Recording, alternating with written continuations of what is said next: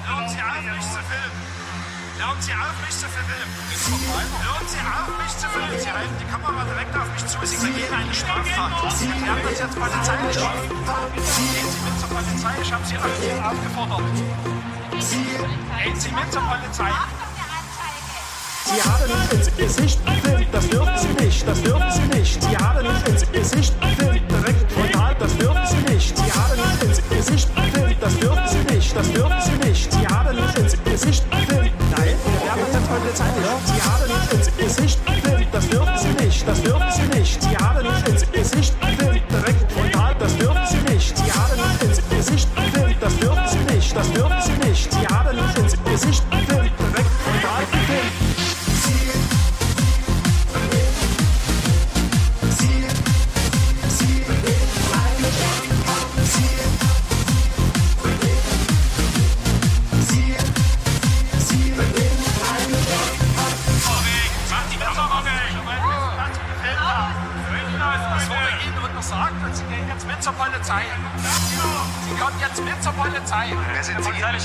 Das ist jetzt eine polizeiliche Maßnahme, die sich gegen den Kameramann richtet, ja? Das ist ja erstmal vollkommen egal. Ja, das ist nicht richtig.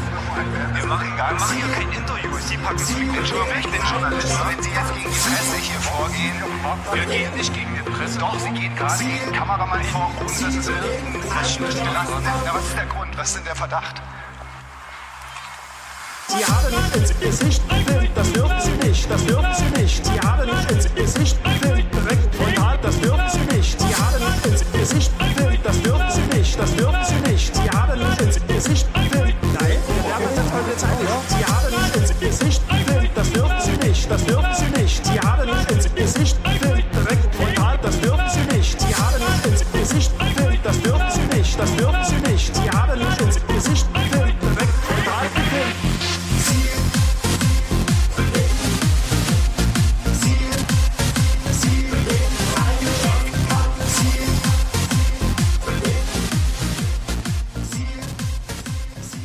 Also wie gesagt, diese Semantik ist wichtig. Wir versuchen das nach bestem Wissen und Gewissen präzise zu machen. Aber auf der anderen Seite soll man sich an solchen kleinen Fehlerchen aus meiner Sicht auch nicht hochziehen und sich nicht bei der Bewertung völlig ablenken lassen. Also es ist jetzt niemand, kein Medium lässt sich oder kann zu Recht als Lügenpresse bezeichnet werden, wenn sie von Hetzjagd sprechen und es waren nur einzelne Jagdszenen. Ja, das kommt wirklich nicht drauf an. Hallo und herzlich willkommen damit zum politischen Kompass, der Podcast, der definitiv nicht als Fake News bezeichnet werden kann. Ich bin wie immer nicht alleine, genau, sondern... Fair und balanced, genau wie Fox News. Absolut, so ist das. So, ich bin wie immer nicht alleine, bei mir ist Marf. Hallo Marf. Ja, Grüße zusammen. Genau. So, und ihr habt es natürlich jetzt schon irgendwie im Einspieler gehört, ja, und an allem anderen. Hier erfahrt ihr eigentlich die komplette Wahrheit. Also ich persönlich würde sagen, dass Georg Maaßen seine Ermittlung vollständig einstellen kann, nachdem er diesen Podcast hier gehört hat. Ja, weil einfach ja alles, wir decken das auf. Wir sind der investigative Podcast Deutschlands. Genau. Hier erfahrt ihr keine Meinung, sondern nur objektive Realität.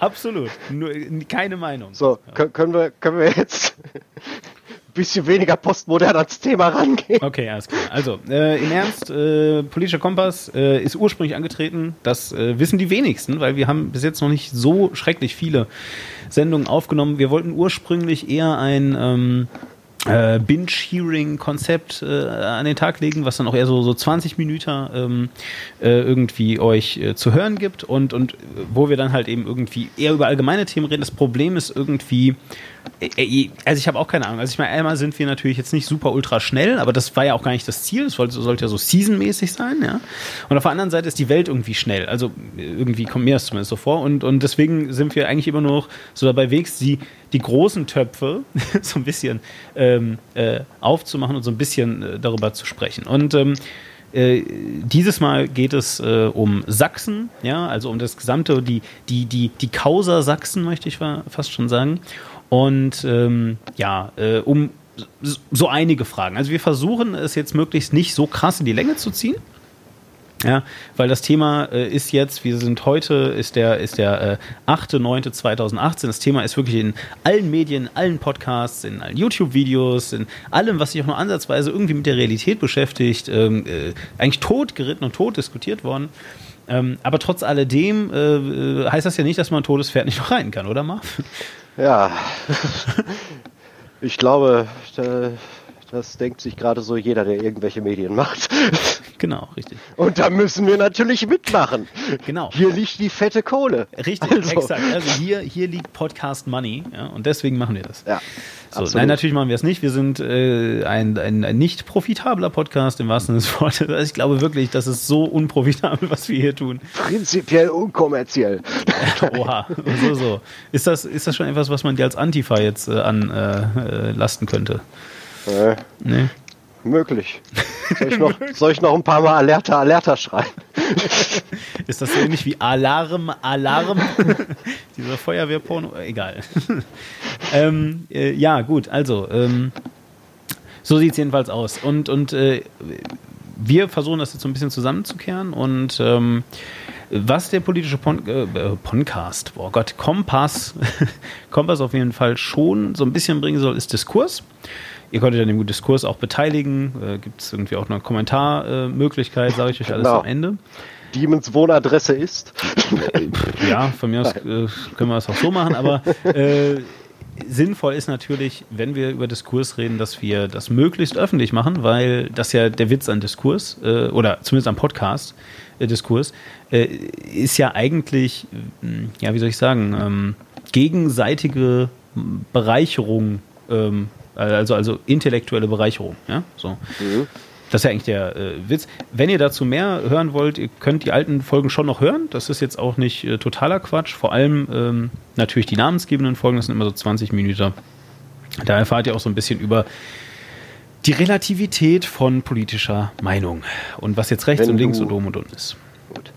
Nur, weil wir ja immer noch relativ... virtuell mit unserem Konzept sind, um es mal so zu sagen. Ja, das stimmt. Wenn du Diskurs sagst, meinst du damit Dialektik oder Positivismus?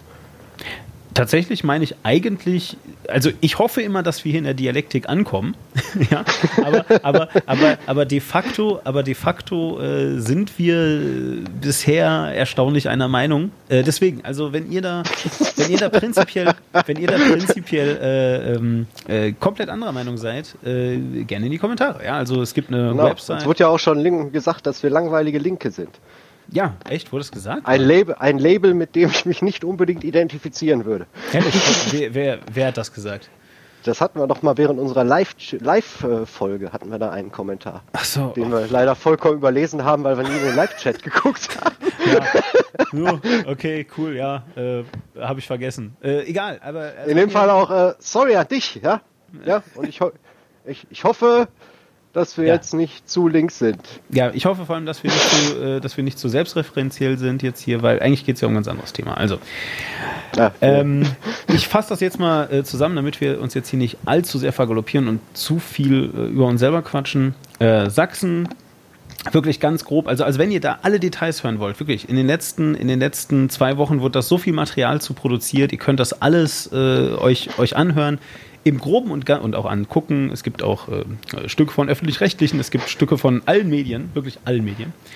Ja, durchsucht Twitter, Facebook, ihr findet sicherlich eure Quellen, die ihr gut findet. Oder auch so. Mhm. So, auf jeden Fall, was ist passiert? Vor 2 Wochen, relativ genau vor 2 Wochen, stimmt das überhaupt? Ne, ist schon länger her, ne? Oder? Ach, jetzt muss ich schon wieder... Nee, 2 Wochen, nein, alles richtig, sorry. Ich bin nur leider, ich kann nur leider nicht bis 2 zählen. Also jedenfalls vor 2 Wochen, Sonntag, 26. August, ja, kam es zu einem Protest in Chemnitz. Und zwar, weil jemand zu Tode gekommen ist, und zwar gewaltsam zu Tode gekommen ist. Ermittelt wird, wenn ich das gerade richtig im Kopf habe, wegen Mord. Aber es wurde halt noch nicht festgestellt, also... Ist es wirklich, das hier ist kein Juristen. Verdacht, sagen wir es mal so. Aber das ist kein Juristen-Podcast, ganz wichtig, ja. Also wir werden hier heute ein paar Juristen zu Wort kommen lassen, also eigentlich nur einen, der so ein bisschen eine Meinung dazu hat. Ist aber auch echt egal. Also wenn ihr der Meinung seid, dass das, was wir hier sagen, juristisch nicht korrekt ist, habt ihr recht, ja. Wir sind keine Juristen. So, oder auch nicht.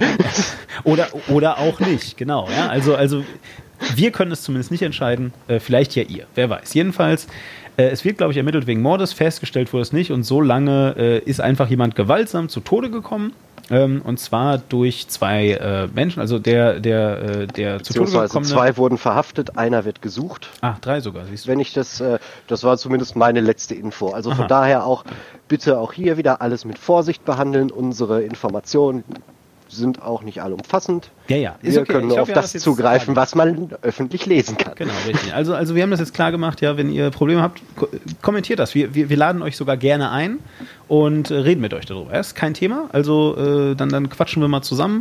Kein Problem damit. So, aber jetzt hier zum eigentlichen Thema. Also, jemand wurde umgebracht, höchstwahrscheinlich mit Vorsatz und oder zumindest eben vermutet mit Vorsatz.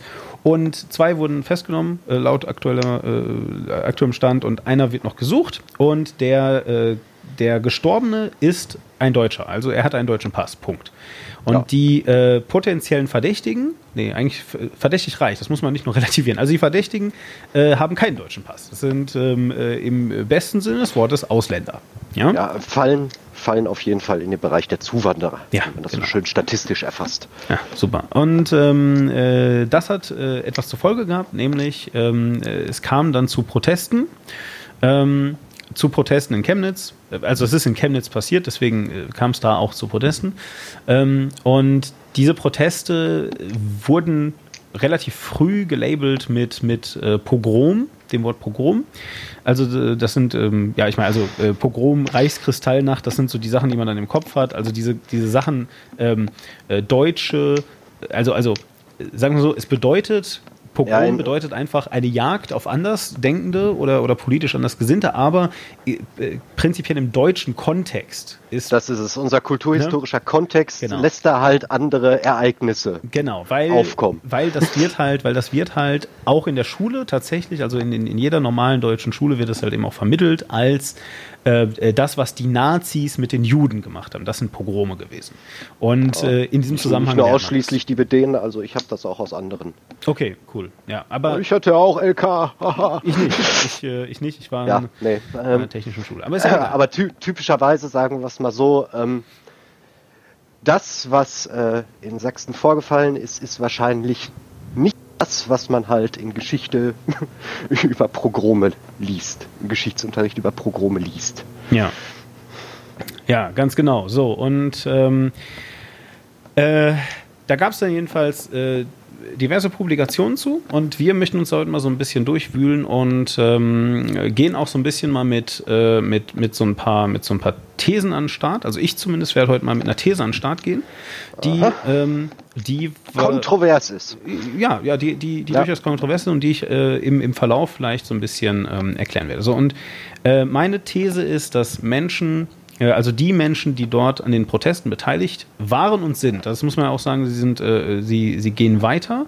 Ja, also auch heute. Wobei auch in verminderter Form. Na klar, sicher. Auch ganz klar sagen. Das waren damals, ich weiß gar nicht. Damals. Ja, vor 2 Wochen, das ist in Internetjahren gerechnet. Ne? Genau, also vorletzte Generation. Also vor 2 Wochen, ich weiß gar nicht, was waren es, aber schon so 10.000, 6.000 bis 10.000. Ich glaube, das letzte, was ich gehört habe, waren 11.000. 11.000. Es ist natürlich auch über mehrere Tage verteilt. Das glaube ich. Also das muss man sich wirklich Tag für Tag angucken, weil dort auch verschiedene Ereignisse passiert sind und ich denke auch mal verschiedene Gruppierungen innerhalb der Anwesenden dort, die Meinungshoheit besessen haben. Ja, ganz genau. Und genau darum geht es nämlich jetzt gerade. Also die allgemeine Nachrichtenlage letzte Woche, so bis letzte Woche Donnerstag, Freitag rum, war sehr klar, dass es sich dabei um Nazi-Märsche gehalten hat, um rechte, also wirklich rechtsradikale Märsche von Leuten, die ihr habt es auch gerade schon gehört, Jagdszenen, all diese Sachen waren da im Gespräch. Und deswegen meine nur ganz kurz, weil ich will jetzt hier zu meinem Punkt, das unterstütze ich. Ja, also ich werde heute hier versuchen, so ein bisschen klarzumachen, warum ich glaube, dass es erstmal nicht falsch ist, zumindest davon zu sprechen, dass die Leute, die sich an diesen Protesten, auf denen, keine Ahnung, es eben zu Jagdszenen gekommen ist, auf denen Adolf Hitler Hooligans skandiert wurde, bei denen Menschen die rechte Hand zum Hitlergruß gehoben haben, all diese Sachen, warum auch Menschen, die das nicht gemacht haben, die da nur mitgelaufen sind, warum auch die unter dem Sammelbegriff Nazis sicherlich ihren Platz finden dürfen. So, und das ist meine These. Und jetzt kannst du vielleicht deine sagen. Gut, meine Gegenthese ist ja, dass ich etwas vorsichtiger wäre, halt den Begriff Nazis flächendeckend zu benutzen und dass deine Argumentation jetzt nicht unbedingt zielführend oder hilfreich ist für den gesamtgesellschaftlichen Kontext. Gut, so, und dann gucken wir uns das nämlich jetzt mal vielleicht ein bisschen genauer an. Also, was habe ich heute mitgebracht? Ich habe heute irgendwie so ein bisschen mitgebracht, hauptsächlich drei Podcasts, und zwar die drei Podcasts, ich werde die auch in Gänze verlinken, also wenn ihr die Podcasts nachhören wollt, könnt ihr es machen. Ich sage das mal kurz hier, also die Podcasts sind Lauer informiert von Christopher Lauer, dem ehemaligen Abgeordneten der Piratenpartei im Berliner Abgeordnetenhaus. Dazu den Aufwachen-Podcast von Thilo Jung und Stefan Schulz. Und als drittes die Lage der Nation von Philipp Banse und Ulf Burmeier. Und vor allem letzterer, die Lage der Nation, ist deswegen für mich jetzt interessant, weil Ulf Burmeier Richter ist. Also das heißt, der ist wirklich Jurist und der kennt sich auch wirklich aus, würde ich jetzt mal so sagen. Und der bringt an einer Stelle tatsächlich also sollte er, ja. Also ich meine, sagen wir so, seine Profession lässt nicht nur die Vermutung zu, sondern seine Profession drauf schließen, aber wir wollen das jetzt nicht zum Autoritätsargument verkommen lassen.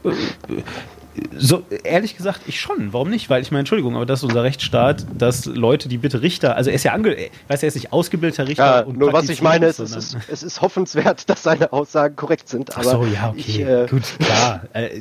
Dass man die nochmal überprüfen darf, ist immer klar, ja. Also das sollte man jetzt nicht als Wort Gottes nehmen. Nein, das nicht. Aber ich gehe halt davon aus, dass er sich im Zweifel länger mit Recht beschäftigt als ich.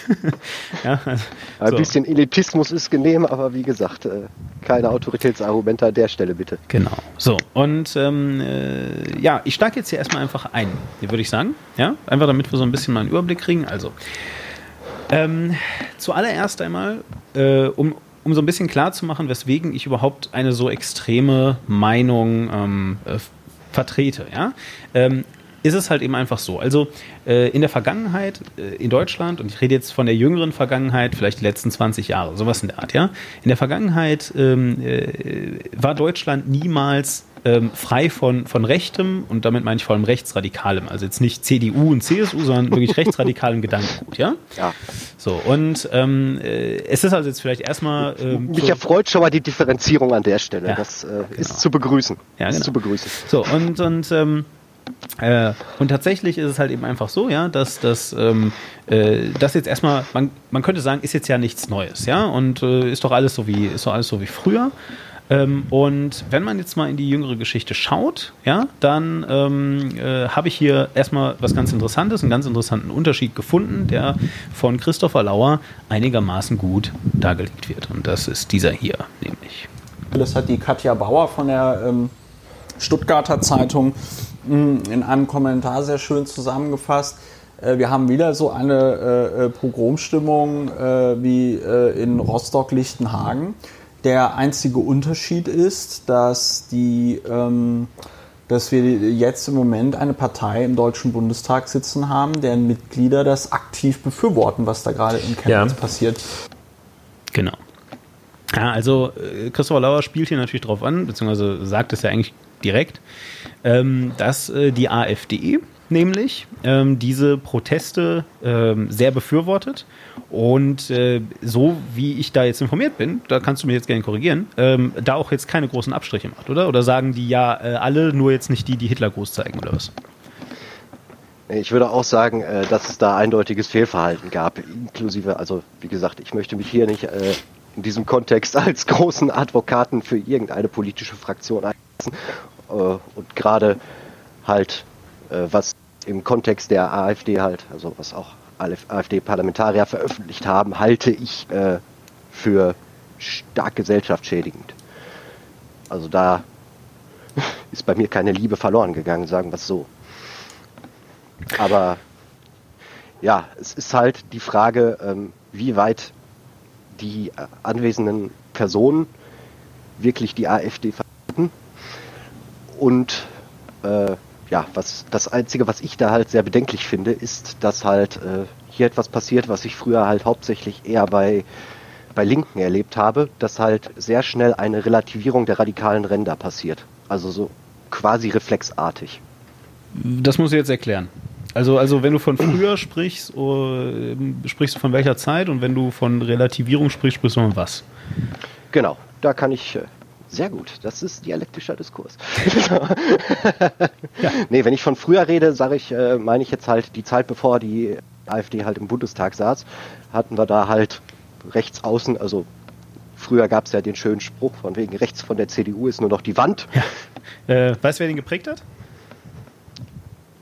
Erleuchte mich. Ja, das war Josef Strauß, der Gründer, der CSU, hat das gesagt. Ja. Genau.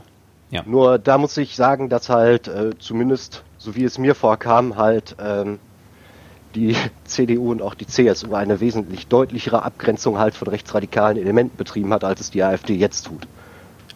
Genau, das ist es. Das ist wirklich einer der Kernpunkte. Also Abgrenzung im Allgemeinen ist ein sehr, sehr großer Kernpunkt hier. Mhm. Heute auch in diesem Podcast, auch in meiner Argumentation, aber jedenfalls... exakt, ja, das ist es, weil viele Leute, die ich auch kenne, sagen, na, erstmal ist jetzt die AfD gar nicht, oder anders, erstmal ist die AfD nur möglich, weil die CDU, also viele sagen die CDU, CSU, das stimmt nur halb, also ich würde sagen die CDU vor allem, weil die CDU stark nach links gerückt ist, was ja stimmt. Ja, also das müssen wir jetzt erstmal irgendwie schon sagen. So, ja, sagen wir es mal so, die modernen Ansichten der CDU sind wesentlich progressiver, als sie noch vor Jahren waren. Ja. Ja? Und sehr viele der alten Themen, die die CDU, CSU hatte, wurden halt von der AfD aufgegriffen. Ja. Werden jetzt aber im anderen Gewand und im anderen Kontext benutzt, möchte ich jetzt mal auch dazu behaupten. Genau, also einfach für unsere etwas jüngeren Hörer, die sich gar nicht so bewusst sind, dass es vor Merkel schon irgendwie einen Bundeskanzler gab. Jedenfalls also... Das sind halt eben Themen wie die Wehrpflicht, die abgeschafft wurde, wie der Ausstieg aus der Atomenergie, wie der Mindestlohn. Traditionelles Familienbild, ja, genau, all diese Sachen. Ja. Migrationspolitik, also da muss ich sagen, wenn man sich alte Reden von Helmut Kohl noch anhört, die hätten jetzt auch aus der AfD-Fraktion kommen können. Genau, richtig. Zu dem Thema. Ja. Absolut, nicht so. Und also all diese Themen wurden halt durch Merkel besetzt und wiederum die politisch aufgeklärteren Hörer von uns werden jetzt sagen, ja, aber Moment mal, ja, hier, Homo-Ehe, das ist was die SPD gepusht hat. Mindestlohn, das ist durch die SPD in den Koalitionsvertrag gekommen und so weiter. Das stimmt alles, aber leider ist die SPD, und das werden die eingeweihten Leute und auch die nicht eingeweihten Leute wahrscheinlich bestätigen, richtig schlecht darin, ihre eigenen Themen irgendwie öffentlich zu machen. Und es sieht immer so aus, als wäre das alles Werk der CDU. Ja? Ja, nicht nur das. Also ich denke, das ist eine allgemeine Problematik, dass halt die mittleren Parteien, was halt immer CDU und SPD waren, mittlerweile relativ stark programmatisch auch zusammengerückt sind oder halt dort eine relativ zentrale Front bilden gegen alles andere. Ja, aber ohne es zuzugeben. Das ist das Hauptproblem, weißt du? Also ich glaube... ich denke, da kam aber auch schon von innerhalb der Reihen, gibt es da einige Kritik. Nein, das schon, aber ich meine jetzt eher, guck mal, also wann interessieren sich Menschen, vor allem für Politik, so richtig in Deutschland jetzt, zu den Wahlen? Ja? Und wann sieht es so aus, als würden CDU und SPD nichts miteinander zu tun haben, ja, zu den Wahlen? Ja? Weil da sagt dann jede Partei über die andere Partei, die machen unseriöse Scheißpolitik. Ja? So, und dabei sind die aber schon seit 12 Jahren zusammen im Bett. Ja, und wenn man sie sich halt genauer anguckt, das fand ich halt auch, das hatten wir auch schon vorher irgendwann mal thematisiert. Also im Prinzip brühen wir hier gerade kalten Kaffee auf. Ja, ja, absolut. Zum Kanzlerduell hat man ja auch sehr stark gemerkt, dass da die Position, die beiden Kandidaten dort vertreten haben, jetzt nicht so weit auseinander liegen. Genau, ganz genau. So, und was das jetzt eben einfach zur Folge hat, und deswegen ist eben auch Sachsen so brisant und so interessant in dem Punkt, und deswegen ist übrigens auch so wichtig, was die AfD zu dem Thema sagt. Es ist nämlich so, dass ich meine, in einem Jahr etwa, vielleicht ist es auch noch ein Dreivierteljahr, aber so plus minus, ist Landtagswahl in Sachsen. Und da wird dann ein neues Parlament gewählt, danke, so. Und heute ist Sachsen CDU regiert. Ich weiß nicht, haben die schwarz-rot, also schwarz, also große, GroKo, ja. Gut. Genau, und jetzt gerade sieht es... Wird übrigens nach aktuellen Ergebnissen knapp für eine GroKo. Exakt, ne? Denn nach aktuellen... also es wird nicht nur knapp, es ist nach aktuellen Ergebnissen einfach gar nicht mehr möglich. Stand, ich glaube gestern war es noch, ist nämlich die AfD sogar über der CDU mittlerweile. Aber ich habe hier noch von der letzten Woche etwas gefunden. Ja gut, wobei das sind jetzt... punktuelle Statistiken. Klar, das sind punktuelle Statistiken und weißt du, vor, jetzt muss ich noch ganz kurz überlegen, anderthalb Jahren, also ziemlich genau anderthalb Jahren, also vor der Bundestagswahl und vor der Kandidatur, das wollte ich sagen, vor der Kandidatur von Martin Schulz haben auch alle Leute gesagt, ach, die AfD, die liegt jetzt bei 6% sinkend, die wird erst gar nicht im Bundestag, die wird wahrscheinlich an der 5%-Hürde scheitern. Und dann kam Martin Schulz, der sich dachte, eigentlich ist Migration ein super Thema für meinen Bundestagswahlkampf, das mache ich jetzt mal. Mhm. Und jetzt sitzen die halt da. Und ich würde deswegen, also gerade, ich meine, 25% ist schon serious, also wenn wir da jetzt sagen, ich weiß nicht, was die Toleranz ist, 3% oder sowas, ja, also wenn wir sagen, es sind viel, viel weniger, dann sind wir bei 22, beziehungsweise halt aktuell, glaube ich, 24%. Und das ist schon jetzt etwas, wo ich jetzt nicht sagen würde, ach, das ist kein Thema. Ja, so, also. Und hier ist, was Lauer uns dazu erzählt. Wenn Sachsen kippt, dann sind die im Bundesrat, die AfD, ja? Blockieren da, beziehungsweise machen dort nur ultrarechte Scheiße mit. Dann hast du natürlich auch andere, das hat natürlich so einen Vorbildcharakter. Dann sagt, weiß ich nicht, die CDU in Brandenburg, ach komm, dann koalieren wir auch mal mit der AfD, ja. Genau, also und das ist einfach, um das klar zu machen, das ist die Hauptsorge irgendwie, ja, und aus diesem Grund ist es überhaupt... Das ist auch aber die Hauptsorge der Linken und die Haupthoffnung der Rechten. Ja, klar, absolut, nein, also sicher, nicht, aber deswegen ist es halt eben so relevant, auch übrigens aus meiner Sicht, dass sich die CDU nicht vernünftig von den Positionen der AfD abgrenzt. Ja? Also das muss man ja sagen, also anstelle zu sagen oder anstelle die Position direkt anzugreifen, die AfD bringt, und zu sagen, diese Position ist falsch, und dann die gleiche Position zu bringen, nur ein bisschen abgeändert, was die CDU immer macht. Weißt du? Ja, das macht die CDU immer. Anstatt das zu machen, sagen sie, ja, die Position ist zwar richtig, aber wir waren die Ersten, die gesagt haben.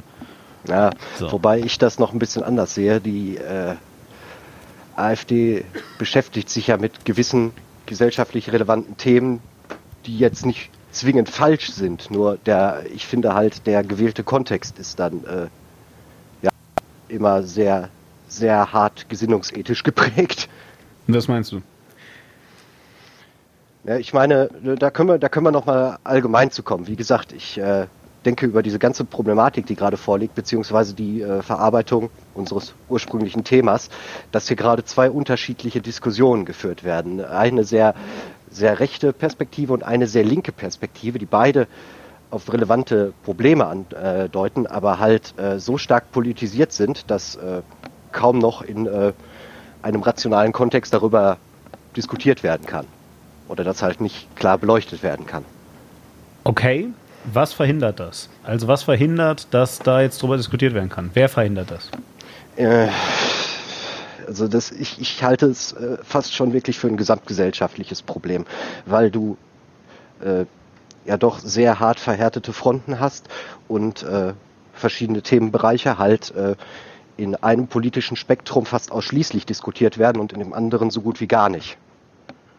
Worauf ich jetzt konkret hinaus will, zum Beispiel in diesem Kontext, ist halt, dass du im rechten Spektrum immer wieder das Thema Ausländerkriminalität hast. Ja, okay. Und im linken Spektrum halt Rechtsradikalität. Beides meiner Meinung nach gesellschaftlich relevante Themen, ja, die aber halt in einer Art und Weise diskutiert sind, dass hier findet schlicht und ergreifend kein vernünftiger Diskurs zwischen den Positionen statt. Und was ich noch gefährlicher finde, ist, dass sich die eine Seite nicht mit dem Problem der anderen Seite beschäftigen will, weil sie Angst hat, dadurch die Position der anderen Seite zu stärken. Gut, dann lass uns da doch vielleicht direkt einsteigen, weil das halte ich für eine super Sache. Du sagst, dass offensichtlich beide Seiten die jeweiligen Probleme nicht ernst nehmen. Und ich würde jetzt hier so weit gehen und sagen, dass die beiden Seiten aber auch fundamental wie soll ich sagen, fundamental andere Voraussetzungen für diese Diskussion haben. Ja, ja. Darf ich dazu sagen, natürlich herrschen hier extrem unterschiedliche Gesinnungen. Nur trotzdem ist ja unsere Demokratie eigentlich dafür gedacht, diese Gesinnungen irgendwie aufeinanderprallen zu lassen und etwas Sinnvolles dabei rausfallen zu lassen. Okay. Ja und? Was, also, das hast du jetzt gesagt, was heißt das? Na, das heißt, dass eigentlich genau über solche Themen halt in der breiteren Masse diskutiert werden müsste, weil sonst einzelne Themen grundsätzlich den Radikalen zufallen, beziehungsweise den Leuten mit lautesten Stimmen. Ja, genau. Und aber das haben wir jetzt halt eben gerade, weißt du? Also ich meine, das ist der traurige Ist-Zustand, sowohl in den Medien als auch im Internet als auch auf der Straße. Genau. Lass uns mal ganz kurz aber bei diesem Thema bleiben, von wegen, die können gar nicht mehr miteinander reden. Also zuerst einmal, wer kann eigentlich gar nicht mehr miteinander reden? Es gibt ja tatsächlich 2 Gruppen, mindestens in Deutschland, also natürlich gibt es mehr, aber jetzt in dieser Diskussion, rechts, links, gibt es genau 2 Gruppen, die gar nicht mehr miteinander reden können. Ja, und die kann man so schön bezeichnen als die Linksradikalen und die Rechtsradikalen. Ja, so, also die kannst du nicht zusammen irgendwie bei einer Außer es geht um Außenpolitik und Wirtschaftspolitik. Da verstehen Sie sich dann wieder. Richtig, stimmt. Ja, und Israel. Israel ist auch immer. Und Israel, genau. Ja, stimmt. Aber das fällt für mich unter Außenpolitik. Ja, nein, natürlich. Ach so, echt? Israel ist gar nicht in Deutschland. Das wusste ich gar nicht. Ja, gut. Nein, aber im Ernst jetzt. Aber davon abgesehen, also du kannst halt eben relativ schwer, keine Ahnung, einen knallharten Menschen, der irgendwie bei der Antifa mitrennt und irgendwie zu Gewalt neigt, mit einem Neonazi in einen Raum setzen, beziehungsweise auf eine Bühne setzen und hoffen, dass die beiden jetzt irgendwie eine fruchtbare Diskussion, wo man der anderen Seite mal zuhört. Ne? Absolut korrekt. Darf ich jetzt nur ganz kurz darauf eingerätschen, weil du hast eigentlich die Problematik schon erkannt. Ja. Natürlich, diese 2 radikalen Positionen können also rein ideologisch schottig friedlich nebeneinander herleben. Okay. Also da sehe ich zu harte... Ja, es ist... Man sieht es ja auch auf der Straße. Wenn die 2 Gruppen aufeinanderprallen, das endet nicht in freundlichem Diskurs, so wie wir es treiben, sondern da fliegen dann Flaschen und Steine. Genau. So, sagen wir so, das ist ja jetzt nicht der Endzustand, den wir jetzt unbedingt uns wünschen. Nein, absolut nicht. Und ich denke halt, der aktuelle Diskurs, wie er halt jetzt in den unterschiedlich gesinnten Medien und Foren passiert, begünstigt eher, dass sich Menschen halt diesen radikalen Rändern anschließen, als dass halt Probleme im gesamtgesellschaftlichen Kontext diskutiert werden. Ja, okay, gut. Aber lass uns mal nicht zu weit von dem, was du eben nämlich noch gesagt hast, entfernen, weil ich will da gerne noch ein bisschen drauf Bezug nehmen. Also sozusagen auf die beiden, du hast das jetzt gerade irgendwie so ein bisschen auch als große Themenblöcke dargestellt, also dass die Linken vor allem so Rechtsradikalismus als Dings haben, ja, also so als Antriebsfeder, um Leuten auf die Fresse zu schlagen. Ja, so, und hier auch halt eine sehr, sehr breite Definition des Ganzen. Genau, nein, absolut. Also da fallen auch guckt euch gerne G20 in Hamburg an, da fallen auch Journalisten drunter, ja, also auch die Linken. Und die Polizei. Gut, also ich meine, ja, das ist ja sowieso der Treppenwitz. Kommen wir aber gleich übrigens auch nochmal zu. Doch, nein, das ist eigentlich auch noch wichtig. So, aber zuerst einmal... So, und auf der anderen Seite hast du halt eben vor allem außer der Kriminalität. Ja, also du hast vor allem erstmal, so das ist so das große Steckenpferd und das ist ja übrigens auch das Thema in Sachsen, das darf man jetzt mal nicht vergessen. Es geht nicht darum, dass ein Mord passiert ist. Ja, diese Leute gehen nicht auf die Straße, weil sie sagen, Mord ist schlecht. So, ja, das ist, glaube ich, erstmal in der Bevölkerung irgendwie schon angekommen. Sondern es geht ihnen eigentlich darum, dieser Mord wäre nicht passiert, wenn diese 3 Migranten da nicht gewesen wären. Und das stimmt ja, also rein logisch betrachtet. Das stimmt sogar mehrfach, weil wenn ich es richtig mitbekommen habe, auch hier, wenn meine Informationen hier nicht stimmen, bitte korrigiert mich, aber wenn ich mich recht entsinne, ist der Hauptverdächtige war abreisepflichtig und war ein Wiederholungstäter. Genau. Also das deutet jetzt schon zumindest auf ein gewisses beamtliches Versagen hin. Ja, absolut. Ne? Also und das ist ja eben halt das Hauptargument, ja? So, und das wird aber halt dann eben natürlich, sag ich mal, in die Breite gestreut und es wird dann halt eben jetzt nicht gesagt, wenn dieser, also weißt du, ich meine, das wäre ja auch ein bisschen absurd, ja, Weil damit könntest du halt jeden Mord irgendwie total relativieren, indem du sagst, ja, wenn dieser Mörder jetzt gerade nicht da gewesen wäre, dann gäbe es keinen Mord, ja? Nee, klar, das ist schon klar und das meine ich, dass dann hier halt das instrumentalisiert wird, um dann halt die breitere Ideologie zu pushen, genau. Und das ist halt Migration auf Null setzen. Genau, richtig. So, und jetzt möchte ich aber mal eben ganz kurz zwei Sachen bringen, beziehungsweise das ist eigentlich eine zusammenhängende. Also für mich erstmal, ja, wenn wir nochmal wieder zurückkommen zu dem Thema links gegen rechts und da dann jetzt mal wirklich bleiben bei den Extremisten, okay? Also wir gehen jetzt mal nicht in die gemäßigten Leute, wir gehen zu den Leuten hin, ja, die sich gegenseitig im Zweifel auf die Fresse geben, und die gewaltbereit sind. Dann habe ich hier was. Darf ich vorher nur bitte einmal vielleicht ein bisschen vorsichtiger sein, weil das ist halt, wenn man halt wirklich nur ständig die politischen Ränder thematisiert, entfernen wir uns halt wieder von den eigentlichen Problemen. Deswegen, ich möchte von den Rändern in die Problemmitte kommen. Lass mich nur ganz kurz das jetzt mal einmal zeigen. Ja, also deswegen, es ist schon wichtig. So, also wir gehen kurz mal zu den Rändern und schon bei den Rändern würde ich einen qualitativen Unterschied feststellen und da bin ich zumindest ein großes Stück weit bei Ulrich Wehner, übrigens auch Jurist, fällt mir gerade ein, wir haben doch zwei Juristen, aus dem Podcast Lauer informiert, ist sein Gesprächspartner dort und der sagt das Folgende. Es hat strukturell allerdings die linke Gewalt und die rechte Gewalt weisen einen strukturell für mich sehr maßgeblichen Unterschied in diesen Konstellationen auf. Polizisten darf man auch keine Gewalt gegen ausüben, gegen den Staat auch nicht. Aber es ist strukturell ein Unterschied, den man konstatieren muss, dass die linke Gewalt sich gegen den Staat und seine Repräsentanten richtet in Gestalt etwa von Polizisten, Polizeibeamten.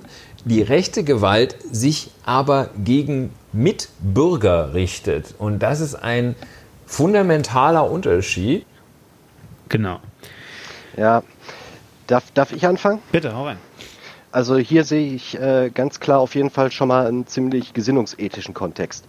Also es wird halt relativiert, dass ja Gewalt gegen Staatsbeamte weniger schlimm ist als Gewalt gegen Privatpersonen. Mhm. Ich denke aber, die breite Mitte wird hier eher weniger ein Problem mit dem Links und Rechts der Gewalt haben, sondern mit der Gewalt an und für sich. Gut, das stimmt natürlich, klar, ja, sicher. Also ja, ich meine, sicher. Aber ich meine, also es ist jetzt nicht so, ja, Polizisten schlagen kann man mal, aber wehe, es trifft den Otto von der Straßenecke.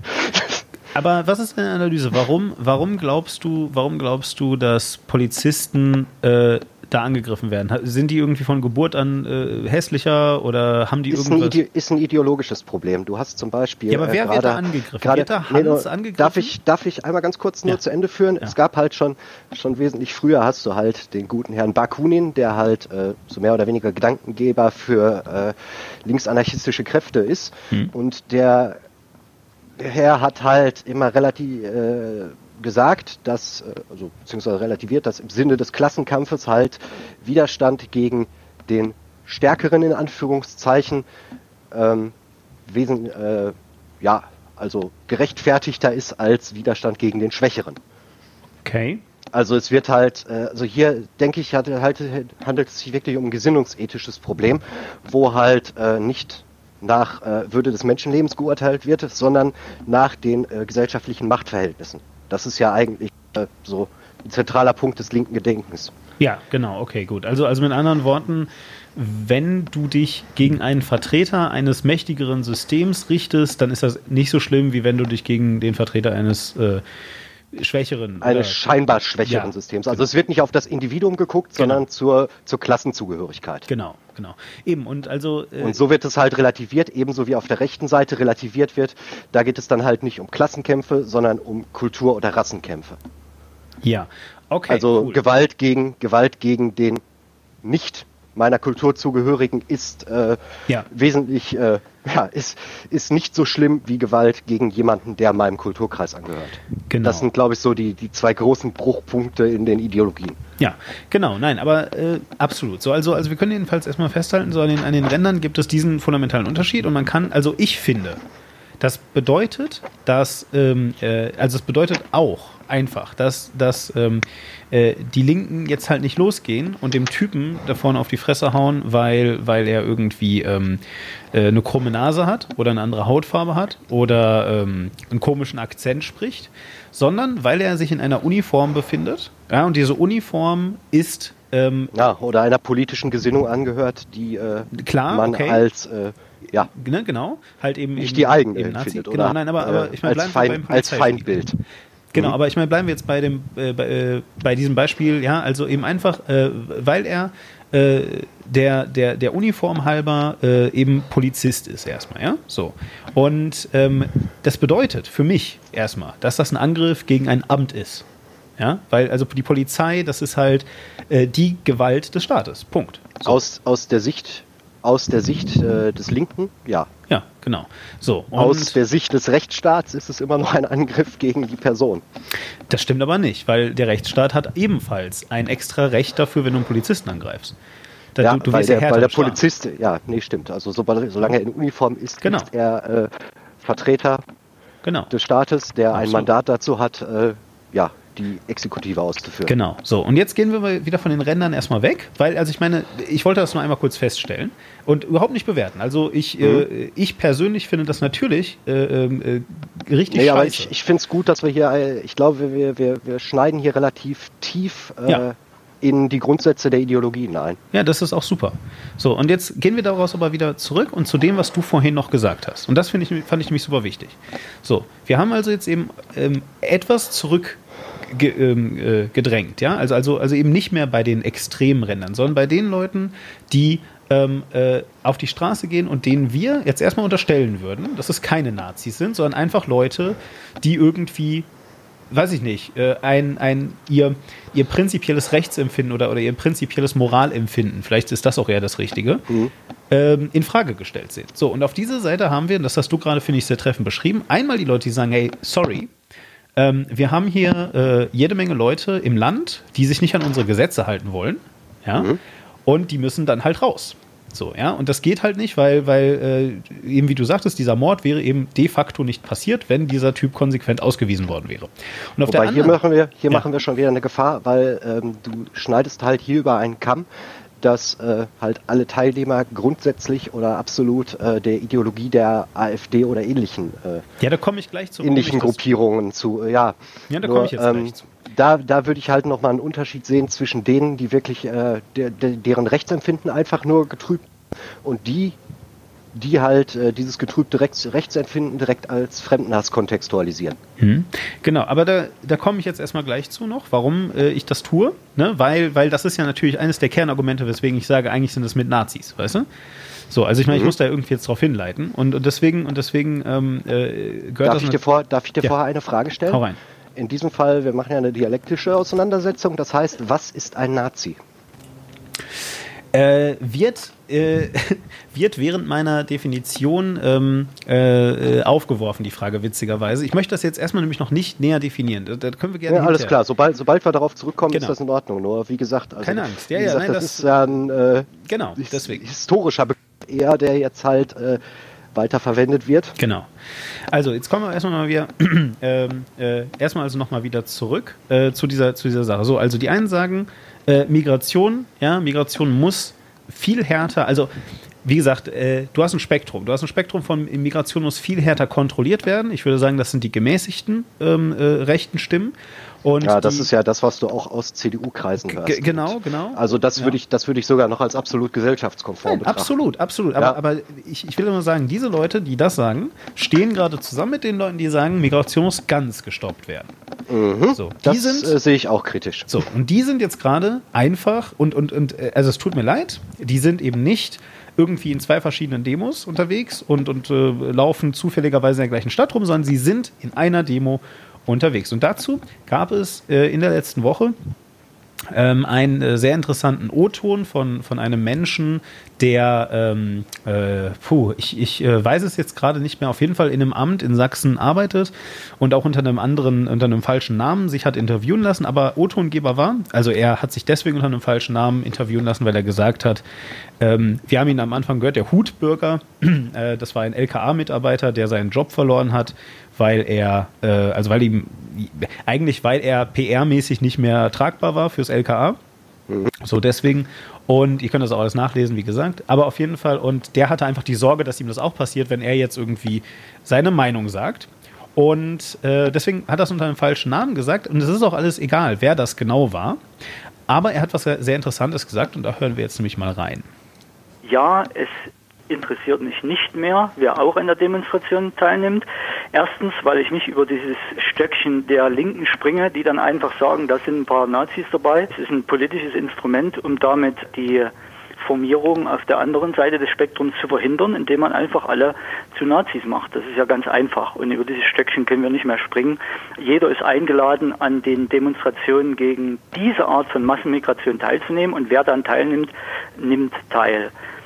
Das nehme ich in Kauf. Es gibt keine andere Möglichkeit mehr, um unsere Vorstellungen in den Diskurs überhaupt einzubringen. Genau. So, und da stecken jetzt ja jede Menge Sachen drin. Ja, zuerst einmal... ja, also das fand ich sogar so schon interessante Aussage. Ja, absolut. Also bestimmt nicht, wie gesagt, das ist jetzt eine Einzelmeinung, bestimmt nicht repräsentativ für alle, aber das sagt er ja auch selber. Genau, absolut. Nicht? Und ich fand eigentlich die Meinung ganz am Ende mit am spannendsten. Ja? Kannst du nochmal in deinen Worten vielleicht wiederholen? Nicht, dass ich das irgendwie falsch interpretiere oder so. Bitte wiederhole. Ich war jetzt gedanklich gerade an einer anderen Stelle hängen geblieben. Kein Problem, ist ja kein Thema. Also am Ende sagt er salopp, ihr könnt das ja auch nachhören. Wie gesagt, ich verlinke auch den Podcast, alles. Am Ende sagt er jedenfalls, sie haben keine andere Möglichkeit, ihre Meinung überhaupt noch in den politischen Diskurs einzubringen. So, und das halte ich für zweierlei Sachen. Einmal halte ich das für völlig falsch. Es tut mir wirklich leid, aber ich halte es für völlig falsch. Und auf der anderen Seite glaube ich, selbst wenn es richtig wäre, ja, anders. Ich halte das für völlig falsch. Ich glaube aber, er beschreibt ein richtiges Problem. Es ist nur leider ein Wahrnehmungsproblem, weil die Thematik, über Ausländer zu reden, über Einwanderung zu reden und so, die verfolgt die deutschen Medien jetzt seit über 2 Jahren. Ja, eigentlich 3 Jahre. So. Ja, und da kann man nicht sagen, niemand hört denen zu. Das ist, gelinde gesagt, eine Fehlwahrnehmung. Wobei ich dazu sagen muss, es ist besser geworden, aber immer noch relativ tendenziös. Es gab dazu ja auch verschiedene Studien und Forschungen, die durchaus belegt haben, dass gerade halt während der heißen Phase der Migration halt eine äußerst tendenziöse Debatte darüber geführt wurde innerhalb der Medien. Also ich denke, eine gewisse Zeit lang würde ich ihm sogar teilweise recht geben. Ob das heute immer noch so ist, weiß ich nicht.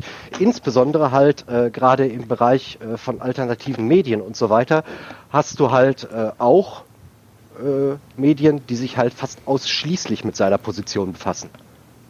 Und da ist dann, denke ich mal, diese Blasenbildung zu erkennen. Ja, es ist nur halt einfach total faszinierend, ja, dass ausgerechnet die Medien, die von diesen Lagern kritisiert werden, das sind ja hauptsächlich öffentlich-rechtliche Medien, ja, dass ausgerechnet die eigentlich erstaunlich tendenziös pro AfD berichten. Also nicht pro AfD, nicht pro Partei, verstehst du? Sie sagen nicht, die Partei ist super, aber sobald das Thema der Ausländerkriminalität kommt und vor allem aber das Thema Einwanderung, also jetzt wirklich vor allem ganz explizit das Thema Einwanderung, hast du erstaunlich wenig, also du hast Georg Restle, das ist einer von all diesen Menschen, der ständig auffällt mit irgendwelchen sehr auch durchaus polemischen Kommentaren, die er dann eben in den Tagesthemen bringt, aber abgesehen davon hast du eigentlich nur Stimmen, die sagen, Leute, bleibt in euren Ländern, wir müssen dafür für bessere Bedingungen sorgen, kommt nicht nach Deutschland und kommt nicht nach Europa, ihr sterbt halt. Würde ich so ganzheitlich nicht sagen.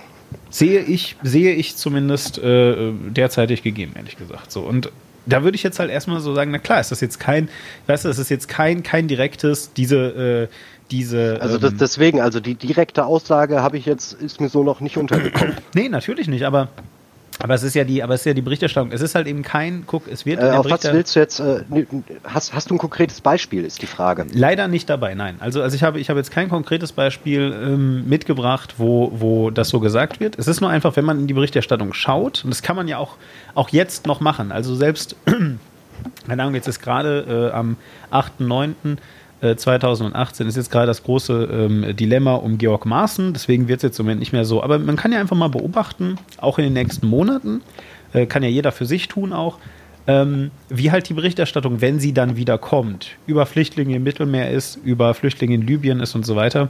Und es gibt theoretisch könnten die Medien darüber berichten, keine Ahnung, dass zum Beispiel das Innenministerium in einer Arbeit gesagt hat, also das Innenministerium hat quasi dem Innenminister reported, wohlgemerkt nicht dem aktuellen, sondern ich glaube noch dem letzten, ich bin mir nicht ganz sicher, jedenfalls, hat ihm quasi reported, in Libyen herrschen also in den Flüchtlingslagern KZ-ähnliche Zustände. Darüber hätte man ja berichten können, aber wenn man es natürlich rauslässt, halte ich das jetzt erstmal so und dann eben trotzdem wieder über Migration wird da trotzdem berichtet.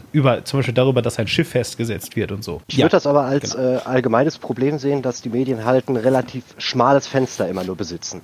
Also klar, du hast keine allzu große Diversität der Meinungen. Mhm. Wenn du jetzt nicht gerade halt an die alternativen Medien gehst, die sich dann aber auch wirklich auch hauptsächlich nur an die politischen Ränder richten. Ja, das stimmt. Na klar. Sagen wir es so. Sicher. Nein, also absolut. Also da wirst du dann, also du kannst jetzt nicht, wie gesagt, die Junge Freiheit, die Taz und die Frankfurter Allgemeine vergleichen. Das sind relativ unterschiedliche Klientele, die da herrschen. Aber ich glaube, das zeigt auch schon grundsätzlich das Problem, dass wir hier über Klientele sprechen und nicht über relevante Nachrichten. Sagen wir es mal so. Genau, richtig. Nein, aber genau das meine ich jedenfalls. Also ich kann einfach nicht erkennen, dass die Meinung, die der gute Mann da jetzt halt eben gerade vertreten hat, dass ihnen, also den Demonstranten, prinzipiell in ihrer Meinung nicht zugehört wird, dass das so stimmt, sondern die Berichterstattung, wenn wir eben nicht an die Linken, klar, weißt du, dass die linke Berichterstattung tendenziös ist. Das ist jetzt so nicht. Ja, genau wie die rechte Berichterstattung exakt, tendenziös also ist. Das ist ja nichts, was dieser Mann kritisiert, oder sollte, sondern was er kritisieren muss, ist, wenn dann, wie ist die Stimmung im Land? So, und die Berichterstattung im Land ist nicht, weißt du, Merkel hat alles perfekt gemacht, wir hatten niemals ein Flüchtlingsproblem, sondern ganz im Gegenteil. Mittlerweile gibt es sehr viele kritische Stimmen. Das ist auch, wie gesagt, das ist das, was ich halt als Wandel beschreibe, der halt langsam in den Medien stattfindet. Und auch das ist mit Sorge zu betrachten, dass halt nicht das eine Extrem plötzlich ins andere Extrem umschwappt. Genau. Aber wie gesagt, es gibt halt Studien, dass vor gar nicht so langer Zeit halt die Berichterstattung gerade in Bezug auf die Flüchtlingspolitik wesentlich tendenziöser lief. Und ich denke, das ist auch somit so das Einsetzen der Radikalisierung vieler Leute auf der rechten Seite, die dann da halt gesehen haben, hier werden über Dinge berichtet oder Dinge nicht berichtet, die überhaupt nichts mit der von mir wahrgenommenen Realität zu tun haben.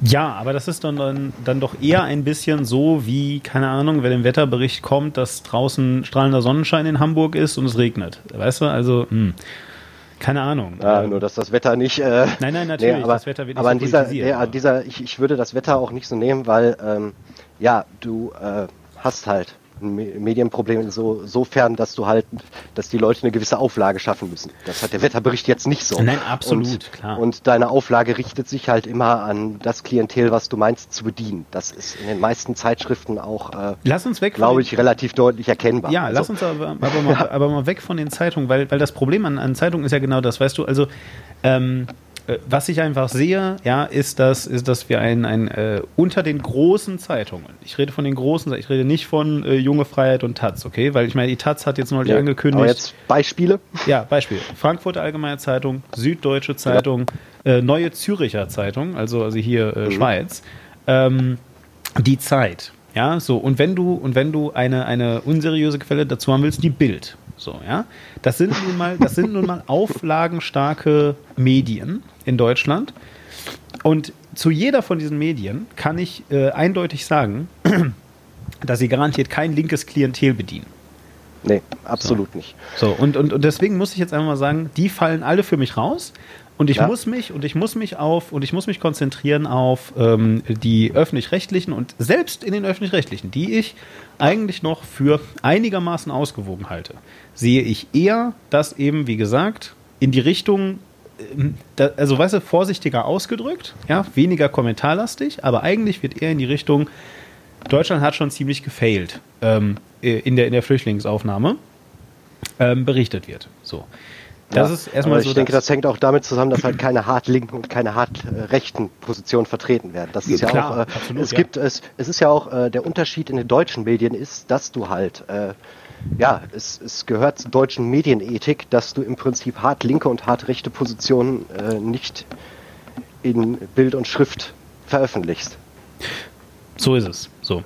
Okay, aber einfach nur, um meinen Punkt eben nochmal jetzt zu wiederholen. Ich glaube jedenfalls, auch wenn der Typ sehr gemäßigt geredet hat, was er auf jeden Fall gesagt hat, ist, erstens mal, er wird nicht gehört und zweitens ist ihm scheißegal, wer sonst noch mitläuft. Alle Leute, die mitlaufen, sind willkommen und er nimmt das billigend in Kauf, damit er endlich gehört wird. Das sind die beiden Sachen, die er gesagt hat. Ja, so. Ja, auch hier, das ist genau das, worauf ich angesprochen habe. Das ist halt eine Mentalität, die früher halt gerade im, ich sag's mal, rechten bis konservativen Spektrum nicht wirklich vorgeherrscht hat.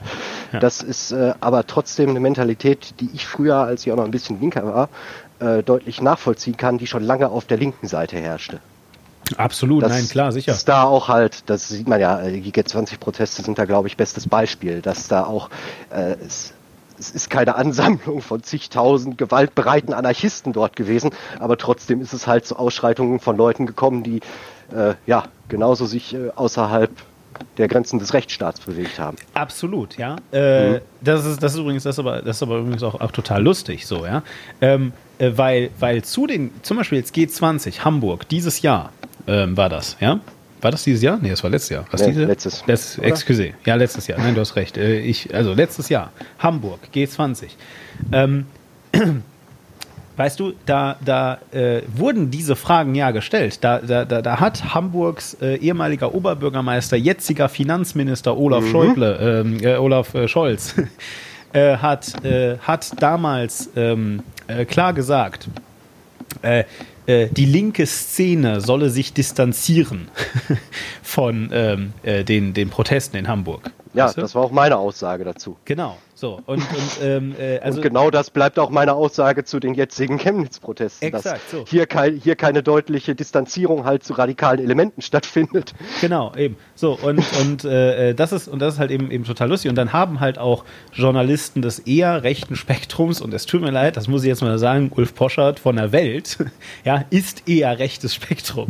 So, ja, also die Welt ist, die habe ich deswegen gerade nicht aufgezählt, weil sie eher eine Randzeitung ist, würde ich jetzt sagen, für rechts. So, ja, bedingt. Ich finde, bei der Welt ist immer am lustigsten, die Kommentarleiste zu lesen, ja, weil ich glaube, die meiste Leserschaft der Welt ist der Meinung, dass die Welt ein linkes Kampfblatt ist. Okay, das ist sehr interessant, wenn es so ist, jedenfalls und Lauer. Also, da sieht man aber auch schon, wie halt so die Gedankenblase sind, wenn halt die Welt in der subjektiven Sicht einiger Leute halt schon anscheinend für die offensichtlich linke Positionen vertritt, dann, ja, dann kann man hier nicht mehr unbedingt von der bürgerlichen Mitte sprechen.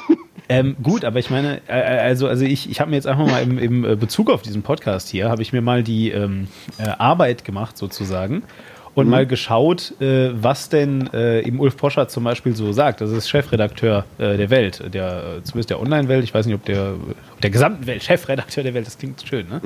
Als Titel. Und ich habe mir einige Tweets von Ulf Posch angeguckt, von den Protesten dort. Übrigens, es war tatsächlich letztes Jahr. Hier die Tweets kommen vom 7. Juli 2017. Und dann schreibt er zum Beispiel zu einem Video, das ist ein kurzes Video, 13 Sekunden, wo Vermummte, so eine Straßensperre kann man es nicht nennen, auf der Mitte der Straße zünden sie ein Feuer an mit Mülltonnen und Autoreifen und allem, was sonst so richtig schön giftig ist. Total super Idee übrigens an der Stelle vielleicht, aber lassen wir das jedenfalls. Aber was er schreibt ist, diese Bilder werden bleiben bis zur Wahl im Herbst. Ein Desaster für die politische Linke. Deutschland wird das nicht vergessen. So, und jetzt frage ich dich, warum ist ein, also die Bilder werden bleiben bis zum Herbst, klar, weil es ist im Juli, ja? So, warum ist denn das bitte ein Desaster für die politische Linke? Das kann ich dir sagen, ja, kann ich dir sagen, weil es geht um Wähler. Ja. Und ich denke, dass du halt Menschen, wie gesagt, die eher dem politischen Mittelspektrum angehören, mit solchen Bildern natürlich nicht unbedingt dazu einlädst, dann die Parteien zu wählen, die dieses Verhalten dann auch noch relativieren. Ja.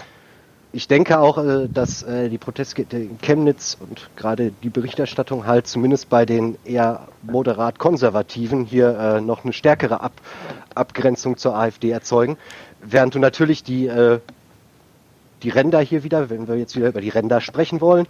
Wollen wir nicht, nein, eigentlich nicht. Aber nee, nur sagen wir es mal so. Es gibt halt Leute, die kannst du nicht, also da kann dann die eigene Seite machen, was sie will, ja, und das hat keinen Einfluss auf dir. Aber du hast das ja recht. Ist es. Oder wie Donald Trump es sagte, ich könnte mich hinstellen und hier öffentlich ein paar Leute erschießen, die Leute würden mich trotzdem wählen. Auf Fifth Avenue könnte er jemanden töten und der würde keinen Wähler verlieren, genau. Ja. Lustig. Ja, aber das ist halt genauso dieser Prozess der Radikalisierung, der hier passiert. Ja, aber lustig, dass du das sagst, weil da haben nämlich tatsächlich du und Christopher Lauer beide Unrecht, glaube ich. Ja? Christopher Lauer sagt dazu Folgendes. Wenn die Polizei solche Menschen so gewähren lässt, und das ist ja das Lustige, beim G20-Gipfel wurde das ja dann auch relativiert, ganz vorne mit dabei von so Leuten wie, weiß ich nicht, hier Ulf Poschardt von der Welt, der da jetzt mittlerweile Chefredakteur ist, oder auch so Leuten wie Jens Spahn. Ja, wenn das jetzt man stelle sich mal vor, das sei jetzt eine rechte Demonstration. Ja, jetzt sehen wir, was in Deutschland passiert, wenn es eine rechte Demonstration ist. Nichts. Es passiert gar nichts. So, weil nämlich, da habt ihr beide Unrecht, ja, er sagt, es passiert nichts, du sagst, es schwächt natürlich nicht den rechten Rand. Was aber wirklich passiert, ist, dass halt die AfD, die, wenn wir jetzt mal wirklich sagen, also ich meine, ich würde jetzt nicht als rechten Rand bezeichnen, weißt du, also es ist immer noch eine Partei. Also sagen wir es mal so, im Bundestag stellt sie den schon dar. Ja, na klar. Unter den Regierungsparteien stellt sie den rechten Rand dar. Ja, aber sie ist ich denke auch nicht, dass die AfD sich jetzt als Vertreter der rechten Hooligan-Szene Nein. sieht oder sich als solches bewirbt. Ja, absolut nicht. Nein, absolut nicht. Aber sie distanziert sich explizit halt nicht davon. Weißt du, sie sagen nicht, die Leute. Und ich will einfach jetzt mal festhalten. Das ist Tribalismus. Ja, aber ich will jetzt an dieser Stelle einfach festhalten, die haben seit diesen Protesten und seit der Berichterstattung 3% in den Umfragen gewonnen. Das ist einfach mal das Gegenteil von, es passiert nichts, und das ist auch das Gegenteil von, jetzt leiden die darunter oder so. Im Gegenteil. Ja, aber hier ist eher, dass halt du einen gewissen Schnittpunkt hast. Du hast die Unentschlossenen, die dann eher der politischen Mitte zugewandt sind, und die Unentschlossenen, die eher der AfD zugewandt sind. Und wenn du halt die etwas Unentschlossenen, die jetzt hier mit verkniffenem Blick dann da auch mitmarschiert sind und das vielleicht nicht so präsent miterlebt haben oder halt durch ihren absolut tendenziösen Medienkonsum anders geprägt sind, die wirst du dann durch die entsprechende Berichterstattung, die stattgefunden hat, eher auf die andere Seite treiben. Also, wie gesagt, du siehst eine Verdrängung. Eine Verdrängung auf der von was? In alle Richtungen. Du hast im Prinzip sowohl die Mitte als auch die Ränder verhärten sich zusehends. Und du hast nicht mehr diesen Durchfluss, den du hattest. Okay. Also früher gab es ja... Also willst du sagen, die soziale Mobilität ist jetzt auch eingeschränkt, sogar schon in den Extremen, oder was? Nee, sagen wir einfach die politische Mobilität. Okay. Also mittlerweile haben sich... formieren sich halt so... so fast unüberzeugbare Wahlblöcke, und halt auf der einen Seite wird... natürlich jetzt die Front gegen die Radikalen dicht gemacht. Das Problem ist, was ich dabei halt sehe, und das ist genau der Punkt, den ich hatte, am Ende des Tages möchtest du ja schon, dass die Leute, die jetzt die AfD wählen, vielleicht irgendwann mal was anderes wählen. Ja, okay. Ja. Und in der Hinsicht halte ich es halt für nicht zielführend, halt direkt hier mit dem breiten Pinsel zu malen. Zu dem Punkt vielleicht auch ein Beitrag von mir. Aber wie gesagt, so zu tun, als seien das jetzt alles Nazis, damit treibt man diese Leute auch nach rechts. Und ich finde, wir haben schon viel zu viele Leute nach rechts getrieben. Das ist gefährlich, und das sollten wir nicht fortsetzen. Vielleicht diesen Ausschnitt geht halt im Moment aus einer Pressekonferenz über die neue linke Sammlungsbewegung, die halt zurzeit passieren soll. Mittlerweile weiß man nicht viel davon, aber es ging halt spezifisch halt um natürlich jetzt um aktuelle Ereignisse, auch um Chemnitz. Und da ging es halt genau halt um diese Wähler. Und es gibt halt, du siehst halt eine riesen Abwanderung, die du hast von der Linken jetzt plötzlich zur Rechten. Also das, was ich meine, dass sich plötzlich das, was früher noch unter dem Titel Klassenkampf gelaufen ist, jetzt unter Kulturkampf läuft. Und ich denke schon, dass hier der Aktivismus eher darauf abzielen sollte, Leute aus diesem Bereich wieder zurückzuholen, als diese noch zusätzlich zu radikalisieren. Und du meinst, man radikalisiert sie also einfach, um diesen letzten Sprung zu machen, zum Beispiel, indem man sagt, das sind alles Nazis? Exakt, okay. Weil, ja, sagst du dem das oft genug, ihr denkt er sich dann scheißegal. Ich meine, das ist ja bisher auch die beste AfD-Taktik gewesen. Wenn dich irgendeiner moralischen Verfehlung anklagt, sagst du, kack, egal, ich mach einfach weiter so. Gut, aber... Das ist noch schlimmer. Gut. Okay, cool, also... so zur Kenntnis genommen. Ich komme jetzt aber mal dazu, jetzt muss ich natürlich erstmal sagen, was ich daran quatschig finde. Ja, und das nur noch ganz schlecht. So, also, weil jetzt möchte ich wieder nochmal die Zeit ein bisschen zurückdrehen. Nochmal ganz kurz. Was in Sachsen passiert? Jemand wurde getötet, Leute sind deswegen auf die Straße gegangen. Diese Leute, die deswegen auf die Straße gegangen sind, ja, also viele von denen, die waren ja erstmal gar keine Nazis. Ja, so, also das waren ja erstmal Leute, die echt, also die sind auch vielleicht gar nicht so direkt auf die Straße gegangen, sondern die sind vor allem, die haben da Blumen niedergelegt, die haben einfach gesagt, Mensch, das ist ein Staatsversagen, ja, und ich meine, haben wir auch schon festgestellt, stimmt auch und alles. Ja, so, und jetzt ist aber Folgendes passiert, ja, die Nazis, also viele von denen, na klar, da waren jetzt auch so pro Chemnitz, denen klare rechte Strukturen nachgewiesen wurden, dabei, aber da waren halt auch Leute aus der ganzen Bundesrepublik dabei. Ja. Ja, deswegen, das kommt so in einem früheren Beitrag auch daraus, vielleicht genau. Kommen wir noch drauf zurück. Also hier wird gesagt, es ist nicht so, dass plötzlich zigtausend Nazis aus dem Boden geschossen sind. Also genau, hart recht sind jetzt nicht einfach so aus dem Boden geschossen worden. Genau, so. Und dazu hören wir jetzt nochmal ganz kurz Christopher Lauer. Und ich glaube, worauf man wirklich nochmal achten muss in dieser ganzen Debatte, ist nicht, das Ganze nicht auf...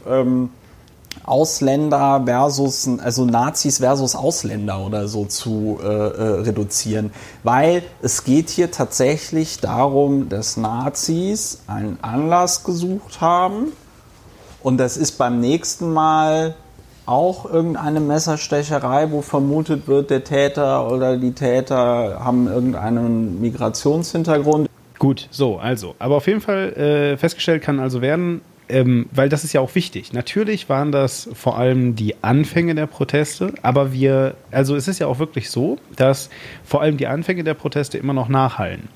Ja, so ich höre auch, heute habe ich erst wieder gehört, dass irgendwie gestern, nochmal heute 8.9. und auch heute habe ich gehört, dass wohl gestern wieder 2500 Leute, die zumindest in den Medien, die ich da konsumiert hatte, als Rechte bezeichnet wurden. Also das war, glaube ich, irgendwas Öffentlich-Rechtliches. Ich weiß es gerade nicht mehr genau. Mhm. Interessant, das passiert mit CDU-Leuten, oder? jedenfalls. Und dann habe ich da jedenfalls das also auch gehört. So, und am Ende des Tages jedenfalls kommen ja diese Aussagen, dass das Nazis sind, vor allem von diesen ersten Tagen, ja, so, weil da haben sich nun mal Nazis da rangezeckt, ja, und wir haben ja gerade den guten Herrn halt gehört, eigentlich ist es ihm egal. So, und jetzt habe ich noch zwei weitere Beiträge. Jetzt habe ich noch zwei weitere Beiträge, die jetzt meinen Punkt final machen sollen und weswegen ich der Meinung bin, ja, dass man da durchaus hingehen kann und sagen kann, das sind alles Nazis. Und das ist nicht, weil ein Mensch mir gesagt hat, dass es ihm egal ist, sondern es hat einen etwas generelleren Grund. Und wir hören jetzt nochmal zwei Sachen. Wir hören einmal Fabian, das ist ein Kommentator am Ende des Aufwachen-Podcasts. Und dann hören wir Hans Jessen aus dem Aufwachen-Podcast, etwas, was er davor gesagt hat. Hans Jessen, ein ehemaliger Berichterstatter der Öffentlich-Rechtlichen, ich glaube unter anderem im ZDF, wenn mich jetzt nicht alles täuscht. Ist aber auch egal, ihr könnt es sicherlich auf seiner Wikipedia-Seite nachlesen. So, jetzt kommt erstmal Fabian. Hallo Aufwachen-Podcast, hallo Zuhörer. Hier ist Fabian und ich wollte mich mal zum Thema, das sind doch nicht alles Nazis, äußern. Ich stelle mir dabei immer die Frage, ab wann ist man denn ein Nazi und ab wann halt eben nicht? Also woran macht man das fest, wann jemand ein Nazi ist und wann jemand kein Nazi ist? Wir können natürlich den Begriff nochmal sauberer unterteilen, das weiß ich weiß jetzt nicht, inwiefern das etwas bringt, aber natürlich können wir nochmal unterteilen zwischen den alten Nazis und den Neonazis, aber eigentlich kommt aus dem Kontext immer heraus, um wen es sich dabei handelt, so meine Lesart. Und wenn man Mitläufer von Nazis, Fürsprecher von Nazis, Unterstützer von Nazis und Wähler von Nazis nicht ebenfalls als Nazis bezeichnen möchte, muss begründet sein, wo dann der Unterschied zu den Nazis sind. Also wo ist dann, ab wann wird man vom Mitläufer von Nazis zu einem Nazi? Das würde mich mal wirklich sehr interessieren, denn ich persönlich sehe da eigentlich gar keinen großen Unterschied. Denn wir können den Leuten ja nicht in den Kopf schauen, sondern wir können immer nur bewerten, wie sie sich äußern und wie sie handeln. So, das ist Fabian dazu. Ja, ich denke, hier liegt auch beziehungsweise gibt es dafür einen Begriff, das ist halt ein Denkfehler der Grenzen. Okay. Also nur weil du eine Grenze nicht klar definieren kannst, heißt es nicht, dass sie nicht da ist. Ja, okay, gut. Aber das ist doch ein rein theoretisches Konzept? Ich denke, das ist, sagen wir es mal so, die Meinungen der meisten Leute sind wesentlich vielschichtiger. Deswegen fällt es mir halt auch relativ schwer, den Begriff Nazi zu definieren. Zum einen natürlich wegen den historischen, Zusammenhängen. Ja. Zum anderen weiß ich halt nicht, an welchem Punkt ich das festmachen würde. Wenn du mich jetzt dafür zwingen würdest, würde ich es halt hauptsächlich an Ethnonationalismus festmachen. Jetzt ist aber für mich, dann stellt sich aber für mich eine Frage. Selbst wenn du den historischen Nazi nimmst, wer war im Dritten Reich Nazi? Waren das nur Wehrmachtssoldaten, Waffen-SS und alle Leute des Staatsapparats? Oder waren auch so gesehen, wenn du es wirklich historisch korrekt nimmst, ja, nur Mitglieder der NSDAP. Was heißt, dass sogar große Teile der Wehrmacht und so weiter noch nicht mal unter diesen Punkt gefallen sind für die meiste Zeit. Aber ist das also jetzt mal bitte für dich. Also ich kann nur sagen, und das ist jetzt mein Punkt, für mich ist das keine ausreichende Definition von Nazi, da fallen mir zu wenig Leute drunter. Und zwar deswegen weil ich sagen würde, dass ohne einen klaren Rückhalt in der Bevölkerung, ja, und den gab es im Dritten Reich. Also und jetzt muss mir wirklich keiner kommen mit, aber es gab ja auch Anschläge und auch in dem Offiziersstab und so weiter. Ja, das ist alles passiert, aber keine Ahnung, lest es nach, ja, selbst irgendwie also die Regierung und die breitere Bevölkerung hat es zumindest hingenommen. Absolut. Sagen wir es so. Absolut. Da sehe ich halt gerade das ist halt das, was ich halt an den radikalen Rändern auch am meisten zu kritisieren sehe. Sicherlich sind das nicht alles Gewalttäter. Wahrscheinlich sind noch nicht mal die meisten Leute, die jetzt meinetwegen in der Antifa sind oder sonst irgendwelchen völkischen Vereinigungen angehören, sind nicht die Leute, die auf die Straße gehen, um jemanden auf die Fresse zu hauen. Aber es herrscht halt eine absolute Solidarität und Toleranz dafür. Und ich denke, dass es gefährlich ist, wenn gerade diese Toleranz in die breitere Masse getragen wird. Da möchte ich dir unumfänglich zustimmen. Exakt, absolut so. Und an diesem Punkt sind wir jetzt. Nee, warte mal, ganz kurz bitte. An diesem, weil das, ich will jetzt nur meinen Punkt, wir können danach gerne weiter diskutieren, aber an diesem Punkt sind wir jetzt einfach, dass das einfach gerade droht zu kippen, ja, und das soll jetzt mal bitte weniger irgendwie tränendrüsig und schmalzig sein, als sich vielleicht anhört, aber ich habe da allen Ernstes mittlerweile Sorgen deswegen, weißt du, weil ich mir wirklich frage, wann ist denn dieser Moment, wo wir klar sagen müssen, ab hier gilt das nicht mehr. Also was dieser Mann da gesagt hat, ja, dass er nicht gehört wird und dass ihm deswegen egal ist, dass da auch Nazis mitgehen, ab wann können wir sagen, jetzt ist es eine schlechte Meinung. So, und das würde ich halt gerne nochmal eben mit Hans Jessen als letztes... Ganz kurz nochmal dazu. Das Problem ist, dass du die Sache jetzt gerade moralisch und nicht politisch bewertest. Absolut. Nein, aber Entschuldigung, aber dann auch gerne nochmal bewusst. Ja, ja nur das sollte man dringlichst differenzieren. Glaube ich nicht. Sorry, nein, glaube ich nicht. Also ich pass auf. Also Moral gleich Politik? Nein. Lass mich das eben abspielen und dann sage ich dir genau, warum ich das nicht glaube. Und los geht's.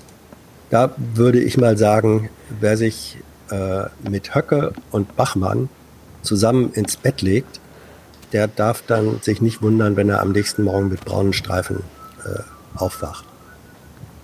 Man ist kein Nazi, wenn man da mitmacht, aber wer davor die Augen zumacht, was die eben ideologisch verfolgen, hauptsächlich. Der Begriff des Mitläufers, der bringt das ja schön auf den Punkt. Man läuft mit. Und wer bei etwas mitläuft und weiß, wobei er mitläuft, kann nicht einfach sagen, mir ging es ja um was ganz anderes. Das geht nicht. Das wäre, wer so argumentiert, kritisiert damit seine eigene Denkfähigkeit. So. Mhm. Und das ist wichtig. Das Problem, was ich jetzt hier auch wieder sehe, ist aber, was wäre die logische Konsequenz? Ah, total einfach. Willst du es wissen? Oder willst du erst noch? Bitte. Okay, total easy. Die einfachste Konsequenz ist, dass du einen neuen Marsch organisierst. Du hast eine Demonstrationsfreiheit in Deutschland. Zu der Demonstrationsfreiheit gehört aber auch, dass wenn eine gegebene Anzahl Menschen erwartet werden, du unter anderem auch einen Sicherheitsdienst stellen musst. Ja? Also du kannst nicht einfach 10.000 Leute auf die Straße stellen und dann hoffen, dass die Polizei schon alles regelt, sondern du musst auch du hast einen Ansprechpartner, du hast jemanden, der die Demonstration anmeldet. Und der die Demonstration anmeldet, hat durch diese Anmeldung und durch die Verantwortung, die er trägt, auch eine Macht, wer eigentlich da reinkommt. Mhm. So, und du kannst theoretisch und das geht übrigens auch schon, wenn du einfach nur dich ausreichend abgrenzt, weil nämlich worauf Rechte keinen Bock haben, ist mitzulaufen, wenn in ihrer Mitte Leute rumlaufen, die klar aus ihrer Sicht linksradikale, antifaschistische oder sonst was Botschaften hochhalten. So, und ich sage ganz ernsthaft, du kannst eine Demonstration anmelden, wo du alle diese Sorgen, die du eigentlich hast, dass der Rechtsstaat überfordert ist, dass die Migrationspolitik in weiten Räumen gescheitert ist, dass da Fehler gemacht wurden, dass du für härtere Abschiebungen oder sagen wir für konsequentere Abschiebungsgesetze bist und alles. Das kannst du alles machen, ohne eine einzige Person da zu haben, die einen Hitlergruß zeigt, die Adolf Hitler Hooligans skandierend rumläuft und die Deutschland den deutschen Ausländer rausschreit. Das kannst du machen und wenn du es nicht tust, ist es eine Entscheidung. Bin ich moralisch vollkommen bei dir, sehe ich politisch schwierig, weil das wäre dann eine Sache, die universell gelten würde. Und ich denke, dass zu diesem Zeitpunkt dann hart rechte und hart linke Positionen auf die Barrikaden gehen und von Autoritarismus reden. Ja, aber es tut mir leid, wenn es sich um Linke handelt, wird das doch gemacht. Weißt du, beim G20 ist niemand total differenziert rumgelaufen und hat gesagt, und da vorne haben dann Leute für Frieden irgendwie demonstriert. So, da sind teilweise sogar, die Polizei nachweislich in Demonstrationen reingerannt, die absolut nichts, nachweislich, da waren Journalisten drunter, die das alles dokumentiert haben, die nichts mit irgendwelchen Antifaschisten zu tun hatten. Nur, deswegen, dein Argument hört sich jetzt an wie mehr davon.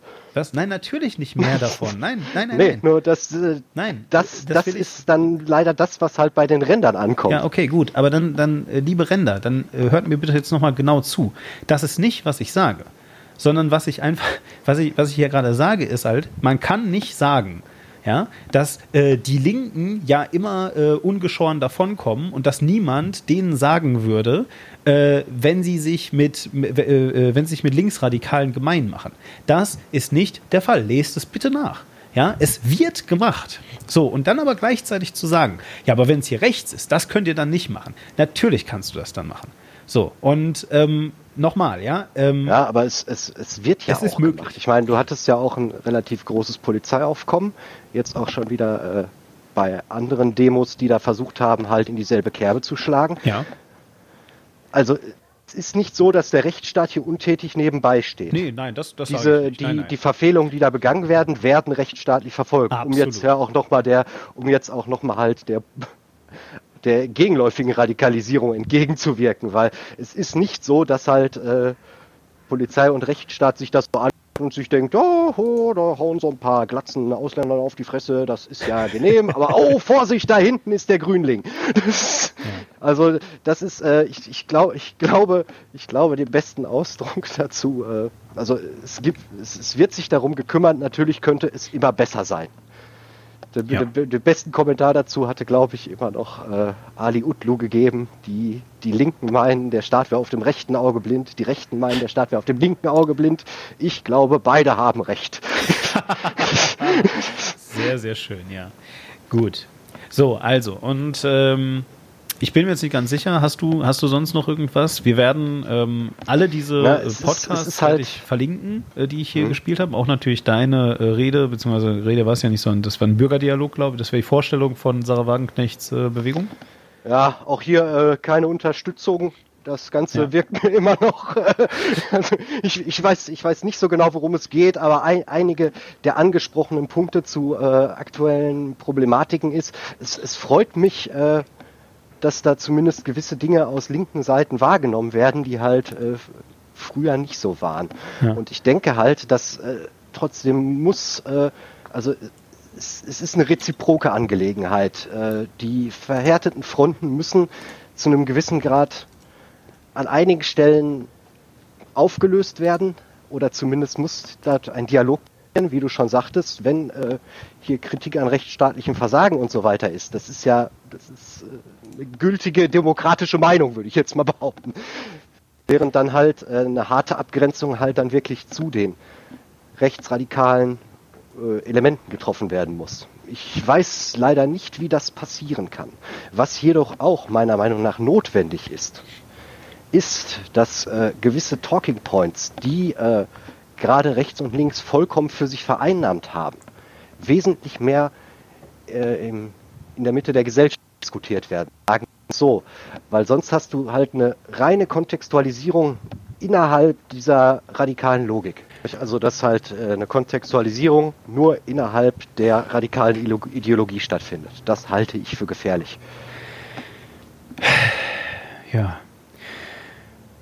Ja. Vielleicht was Erfreuliches zum Abschluss. Weil wir viel halt über die gewaltigen und bedrohlichen Ränder geredet haben. Ja. Ich hatte mir die BKA-Statistiken zum Thema politische Gewalt angeschaut. Ja, okay. So, wie gesagt, über das, was wir geredet haben. Deine erste Einschätzung? Ja, bedauerlicherweise habe ich dazu was mitgebracht, aber meine erste Einschätzung, also das kann ich auch mal kurz sagen. Beziehungsweise, was würden wir jetzt dem Zuhörer vermitteln, wenn der uns zuhört? Ja, ich spiele gleich was dazu, aber du hast mich erst noch meine ersten Einschätzung gefragt, deswegen, ich kann das noch sehr gut rekonstruieren. Meine erste Einschätzung war, weil ich das nämlich gehört hatte, die Kriminaldelikte sind rückläufig. Das war das Erste, ja, also allgemein. Und das Nächste, was ich dachte, ist, und Ausländer haben, also sie war allgemein rückläufig, überall, über die gesamte erfasste Menge von Menschen. Geht jetzt auch nicht hier, wie gesagt, um Gewalt ist ein eigenes Thema für sich, was wir sicherlich, fände ich, glaube ich, ganz gut, wenn wir das dann auch nochmal irgendwann aufgreifen würden. Genau.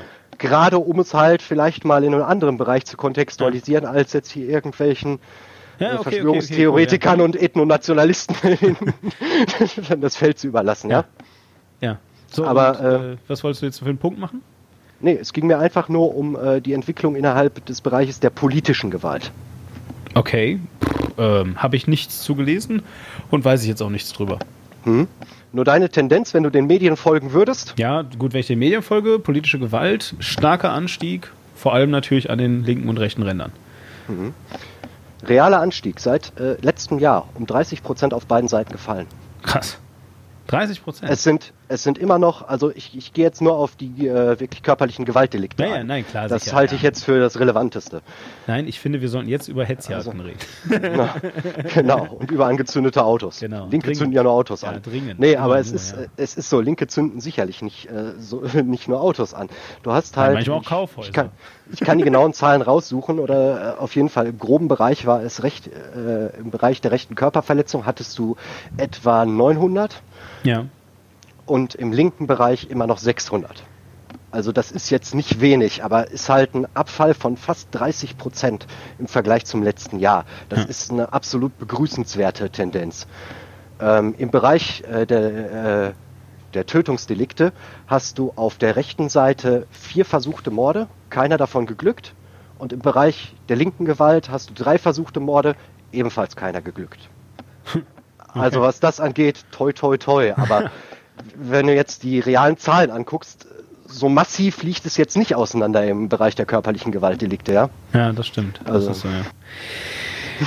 Gut, ja, aber damit, das ist ja tatsächlich dann wenigstens ein bisschen ein positiver Abschluss, wie du schon sagtest. Das ist immer so, wie ein von mir sehr verehrter Wissenschaftler häufiger mal sagt, es scheint so, dass progressive Fortschritt nicht ganz so mögen, weil es nicht ins Narrativ passt. Gut. So, und das ist sicherlich kein Ausdruck der gesamtgesellschaftlichen Entwicklung, aber zumindest im Bereich der politischen Gewaltdelikte haben wir eine Abflachung des Ganzen. Ja. Was begrüßenswert ist und mich würde es freuen, wenn es weiter runtergeht. Also tut was dafür. Genau. Ja, das wäre eigentlich perfekt, genau. Denn abschließend können wir wirklich sagen, völlig egal, ob die Leute, die in Sachsen protestieren, für euch alle Nazis sind oder alles Linksradikale sind oder alles Kanaken sind oder Ausländer sind oder was auch immer. Haltet eure Fäuste in der Hosentasche und fangt an. Löst eure Probleme an der Wahlurne. Richtig, löst eure Probleme an der Wahlurne. Aber noch viel besser, löst eure Probleme in Diskursen, Diskussionen und Gesprächen miteinander. Denn am Ende des Tages kann man eigentlich festhalten, vermutlich habt ihr nicht recht und das richtet sich an alle, sondern die Wahrheit liegt irgendwo dazwischen. Ja. Die Dämonisierung des Gegenübers ist jetzt einem Diskurs auch nicht zuträglich. Richtig. Würdest du mir dabei zustimmen? Ja, natürlich ist das einem Diskurs nicht zuträglich.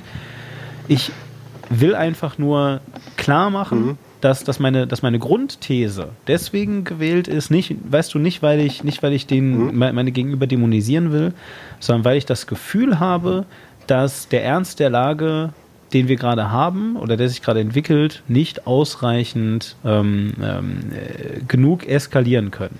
Wir müssen vorsichtig sein, liebe Leute, wen wir in diese Land- und Bundestage wählen, denn irgendwann ist es halt auch egal, auf welcher Seite ihr steht, weil dann ist es halt zu spät. Eine Sache steht noch im Raum. Na, was denn? Tut mir leid, du hast es mir versprochen. Ja, was denn? Das wird jetzt so ein PS für unseren Vortrag. Ja. Du hast immer noch nicht Nazi definiert. Nee, wir haben ja zwischendrin gesagt, dass das nahezu unmöglich ist und wenn du meine Definition hören möchtest, dann ist das genau das, was Hans Jessen da gesagt hat, ja. So. Ist jetzt die Frage, ist das eine objektive oder eine subjektive Definition? Das ist eine absolut subjektive Definition. Ja, und deswegen finde ich es halt, subjektive Definitionen mögen dir vielleicht weiterhelfen, irgendwas zu bewerten, aber sollten meiner Meinung nach keinen größeren gesamtgesellschaftlichen Punkt dienen. Also da würde ich dann eher auf konkrete politische Punkte, die du kritisierst, gehen. Nur als Vorschlag. Ja, okay. Aber also dann halt nicht die Leute vollumfänglich, als Nazis verteufeln, sondern halt wirklich konkrete politische Punkte, die verfolgt werden, angreifen und und demontieren. Okay, gut, nein, dann muss ich es natürlich doch noch ein bisschen, also ich dachte, das wäre schon rausgekommen. Also prinzipiell, ist jeder ein Nazi, der Meinung ist, der Ansicht ist, dass es richtig ist, Wertigkeit von Menschen einzuschätzen, ja, der sagt, nein, ganz im Ernst, der von mir aus auch sagt, und das können wir auf das Niederste runterbrechen, der sagt, ein Mensch, der einen Mord begangen hat, ist weniger wert als ein Mensch, der keinen Mord begangen hat. So, Menschen sind gleich viel wert. Ja? Das ist erstmal ein Fakt. So, Leute, die irgendwo einen künstlichen Unterschied machen, die sagen, ein Mensch ist weniger wert, weil X. Ja? Das ist ein Ausdruck des Faschismus, und Faschismus ist ein Anzeichen für, ich weiß nicht, ob Nazismus wirklich ein Wort ist, aber auf jeden Fall für die Subgruppe des Nazis. So. Würde mich dann mal interessieren, würdest du sagen, dass es dann auch Faschisten innerhalb linker Ideologien gibt? Also selbstverständlich gibt es auch Faschisten innerhalb linker Ideologien. So, aber solange jedenfalls sich deine Ideologie gegen Menschen richtet, ja, und nicht gegen Ideen, ist das ein Faschismus. So, das ist jetzt erstmal für mich das grundlegende Ding. So, und ich gehe jetzt aber noch einen Schritt weiter und ich sage, und da möchte ich jetzt gerne Bezug nehmen auf Fabian und auch auf Hans Jessen. Ja, ich sage, wenn man von außen nicht mehr wenn ich dich neben einem Neonazi, der sich als Neonazi offen zu erkennen gibt, weil er Parolen skandiert und die rechte Hand zum Hitlergruß hebt, stehen sehe und mit ihm mitlaufen und demonstrieren sehe, ja, und du gibst mir keine Chance, ohne dass ich zu dir hingehe und dich frage, findest du das richtig, was der Typ neben dir macht? Ja? Du gibst mir keine Chance zu erkennen, dass du es nicht richtig findest, was der Typ neben dir macht. Mhm. Da muss ich wirklich jetzt echt mal sagen, sorry, aber mitgehangen, mitgefangen. Das ist einfach ist ein Fall. Problem. Kann aber auch im logischen Diskurs zu einer Guilt by Association Fallacy führen. Ja, das ist verstehe ich. Da aber wir müssen wirklich der gesunde Menschenverstand gefragt. Ja, na klar. Ne? Aber nochmal, also für mich und das kann ich auch, das kann ich übrigens auch auf andere Themen. Das muss nicht links gegen rechts sein. Das kann auch holen wir uns noch ein paar extra schlechte Kommentare, damit jetzt auch die Linken noch sauer auf mich sind. Ja, das kann auch Gamergate sein. Ja, so. Du kannst wirklich hingehen und dem sagen, Gamergate, da ging es überhaupt gar nicht um Frauenhass, da ging's nur und einzig und allein darum, dass Spielejournalismus halt korrupt ist und dass sich Spielezeitschriften absprechen und so weiter. Das mag alles sein, verstehst du?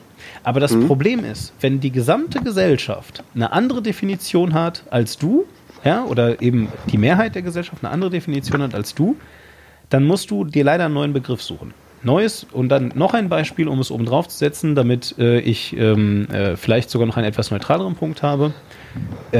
Es gibt eine Stimme in Deutschland, die ist nicht alleine, sondern die hat auch ein großes Podium. Und das ist Alice Schwarzer. Und Alice Schwarzer sagt, Pornografie ist per Definition immer sexuelle Gewalt. Ja, so. Sexnegativer Feminismus, bin ich auch kein Freund von. Exakt, nein, so. Aber und ich habe mich immer gefragt, wie sie darauf kommt. Und jetzt kommt's. Das hat einen Grund, weswegen das so ist. Sie hat nämlich damals in den, ich glaube, 70er, 80er Jahren mit ihren feministischen Gruppen zusammen definiert, dass das so ist. Also sie hat den Begriff Pornografie genommen und hat dahinter geschrieben, Pornografie, Doppelpunkt, sexualisierte Gewalt. Ja? So, ja. und hat das gepusht und hat damit Demonstrationen gemacht, hat damit Vorträge gehalten und hat versucht, das durchzusetzen. Guckt man in unseren heutigen Duden rein, aber eben auch in unseren heutigen Diskurs, guckt man Pornhub, YouPorn und andere Seiten an, geht man in, wenn man das noch macht, Videotheken und leiht man sich da Porno aus, wird man feststellen, zwar gibt es einen Fetisch, wo Gewalt in Pornos vorkommt, aber das ist nicht die Majorität, ja? Sondern Porno ist vor allem halt bildgemachter Sex. Sowohl in Schrift als auch in Bild, als auch in halt sichtbar, ne? So. Ja, und ist glücklicherweise in den größten Teilen freiwillig. Exakt, so, aber wenn du Alice Schwarzer fragst, sagt sie immer noch, nein, das stimmt nicht, sondern bla bla bla bla. Hier hast du aber auch, das ist ein vollkommen anderes Problem. Es ist die semantische Besetzung einzelner Begriffe durch politische Gruppen. Genau, aber guck mal, nochmal, wir alle sind eigentlich der Meinung, dass es gut ist, dass Alice Schwarzer nicht recht hat, verstehst du? Dass das eine absolute Randerscheinung ist, finden wir alle total toll. So, die meisten... Wobei es immer noch zumindest im deutschen Feminismus eigene Gestalt. Also das, was sie sagt, hat immer noch Nachklang. Ja.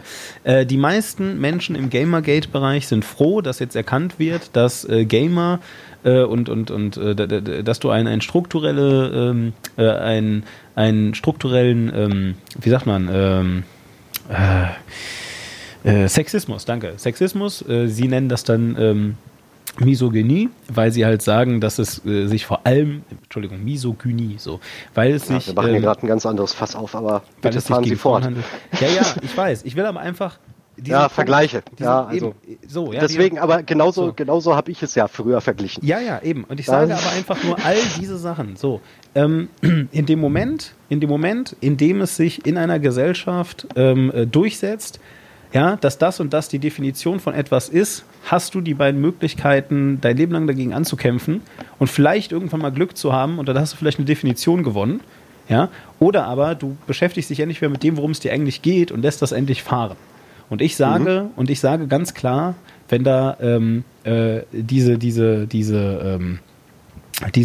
Demonstration ist und da laufen diese Leute rum und skandieren, was sie skandieren und zeigen die Symbole, die sie zeigen und in der Gesellschaft kommt an, das sind alles Nazis, dann hast du die beiden Möglichkeiten, jetzt die ganze Zeit zu versuchen, zu sagen, dass du aber kein Nazi bist oder du gehst einfach weg und machst endlich dein Ding. Ja. Und du hast diese Möglichkeit. Punkt.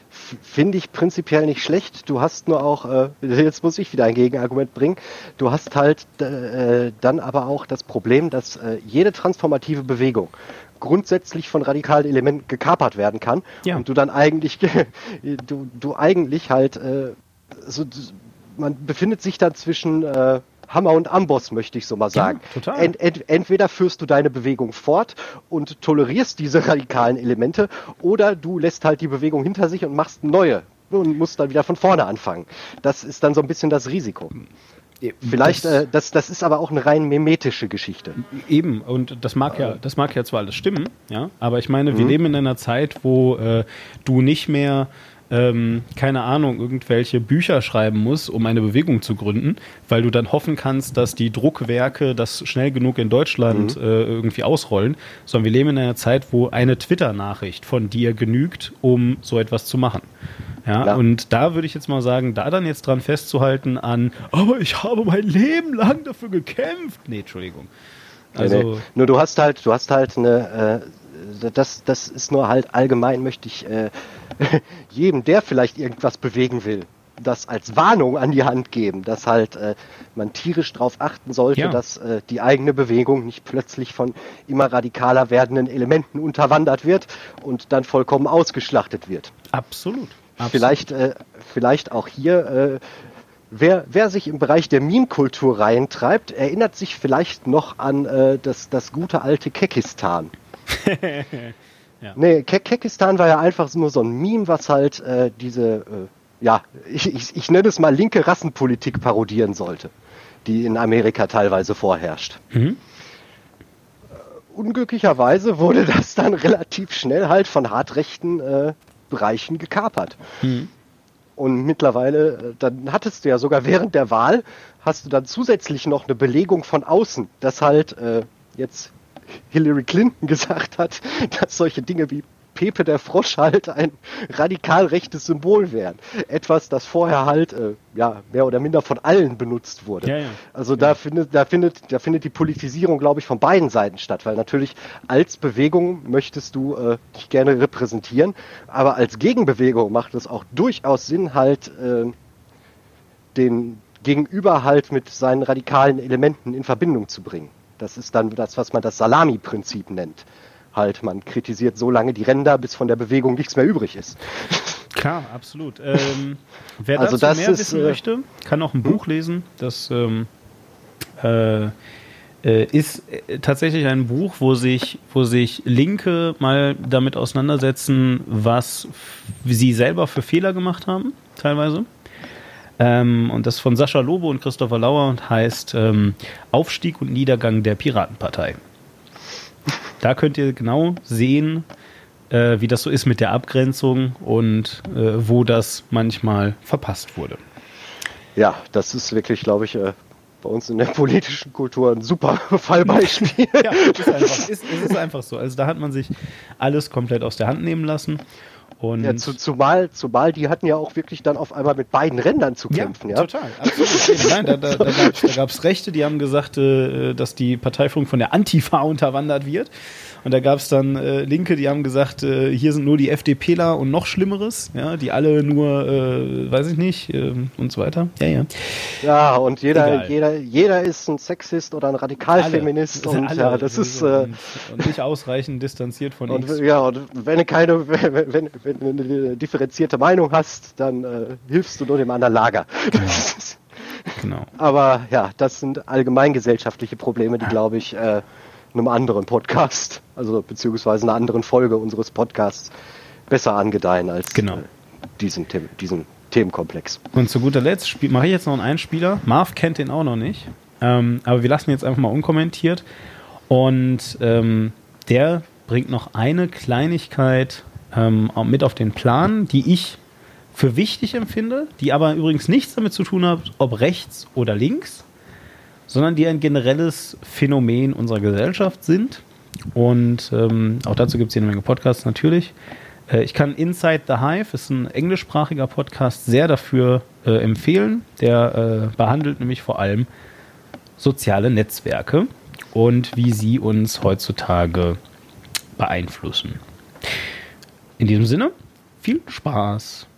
Wir kriegen das heute aber auch nicht mehr geklärt mit zum Beispiel, welche Rolle da Facebook gespielt hat, was ich, glaube ich, nochmal sehr interessant finde, weil so wie ich das verstehe, verabreden die sich da ja über Facebook-Gruppen und organisieren die sich, wo wir wieder beim Thema der letzten Woche gewesen wären, dass dort ein amerikanisches Unternehmen Rechtsextremen in Deutschland die technische Infrastruktur bereitstellt, ihre Pogrome zu begehen. Wäre spannende Frage, ob man da nicht auch strafrechtlich gegen Facebook vorgehen könnte.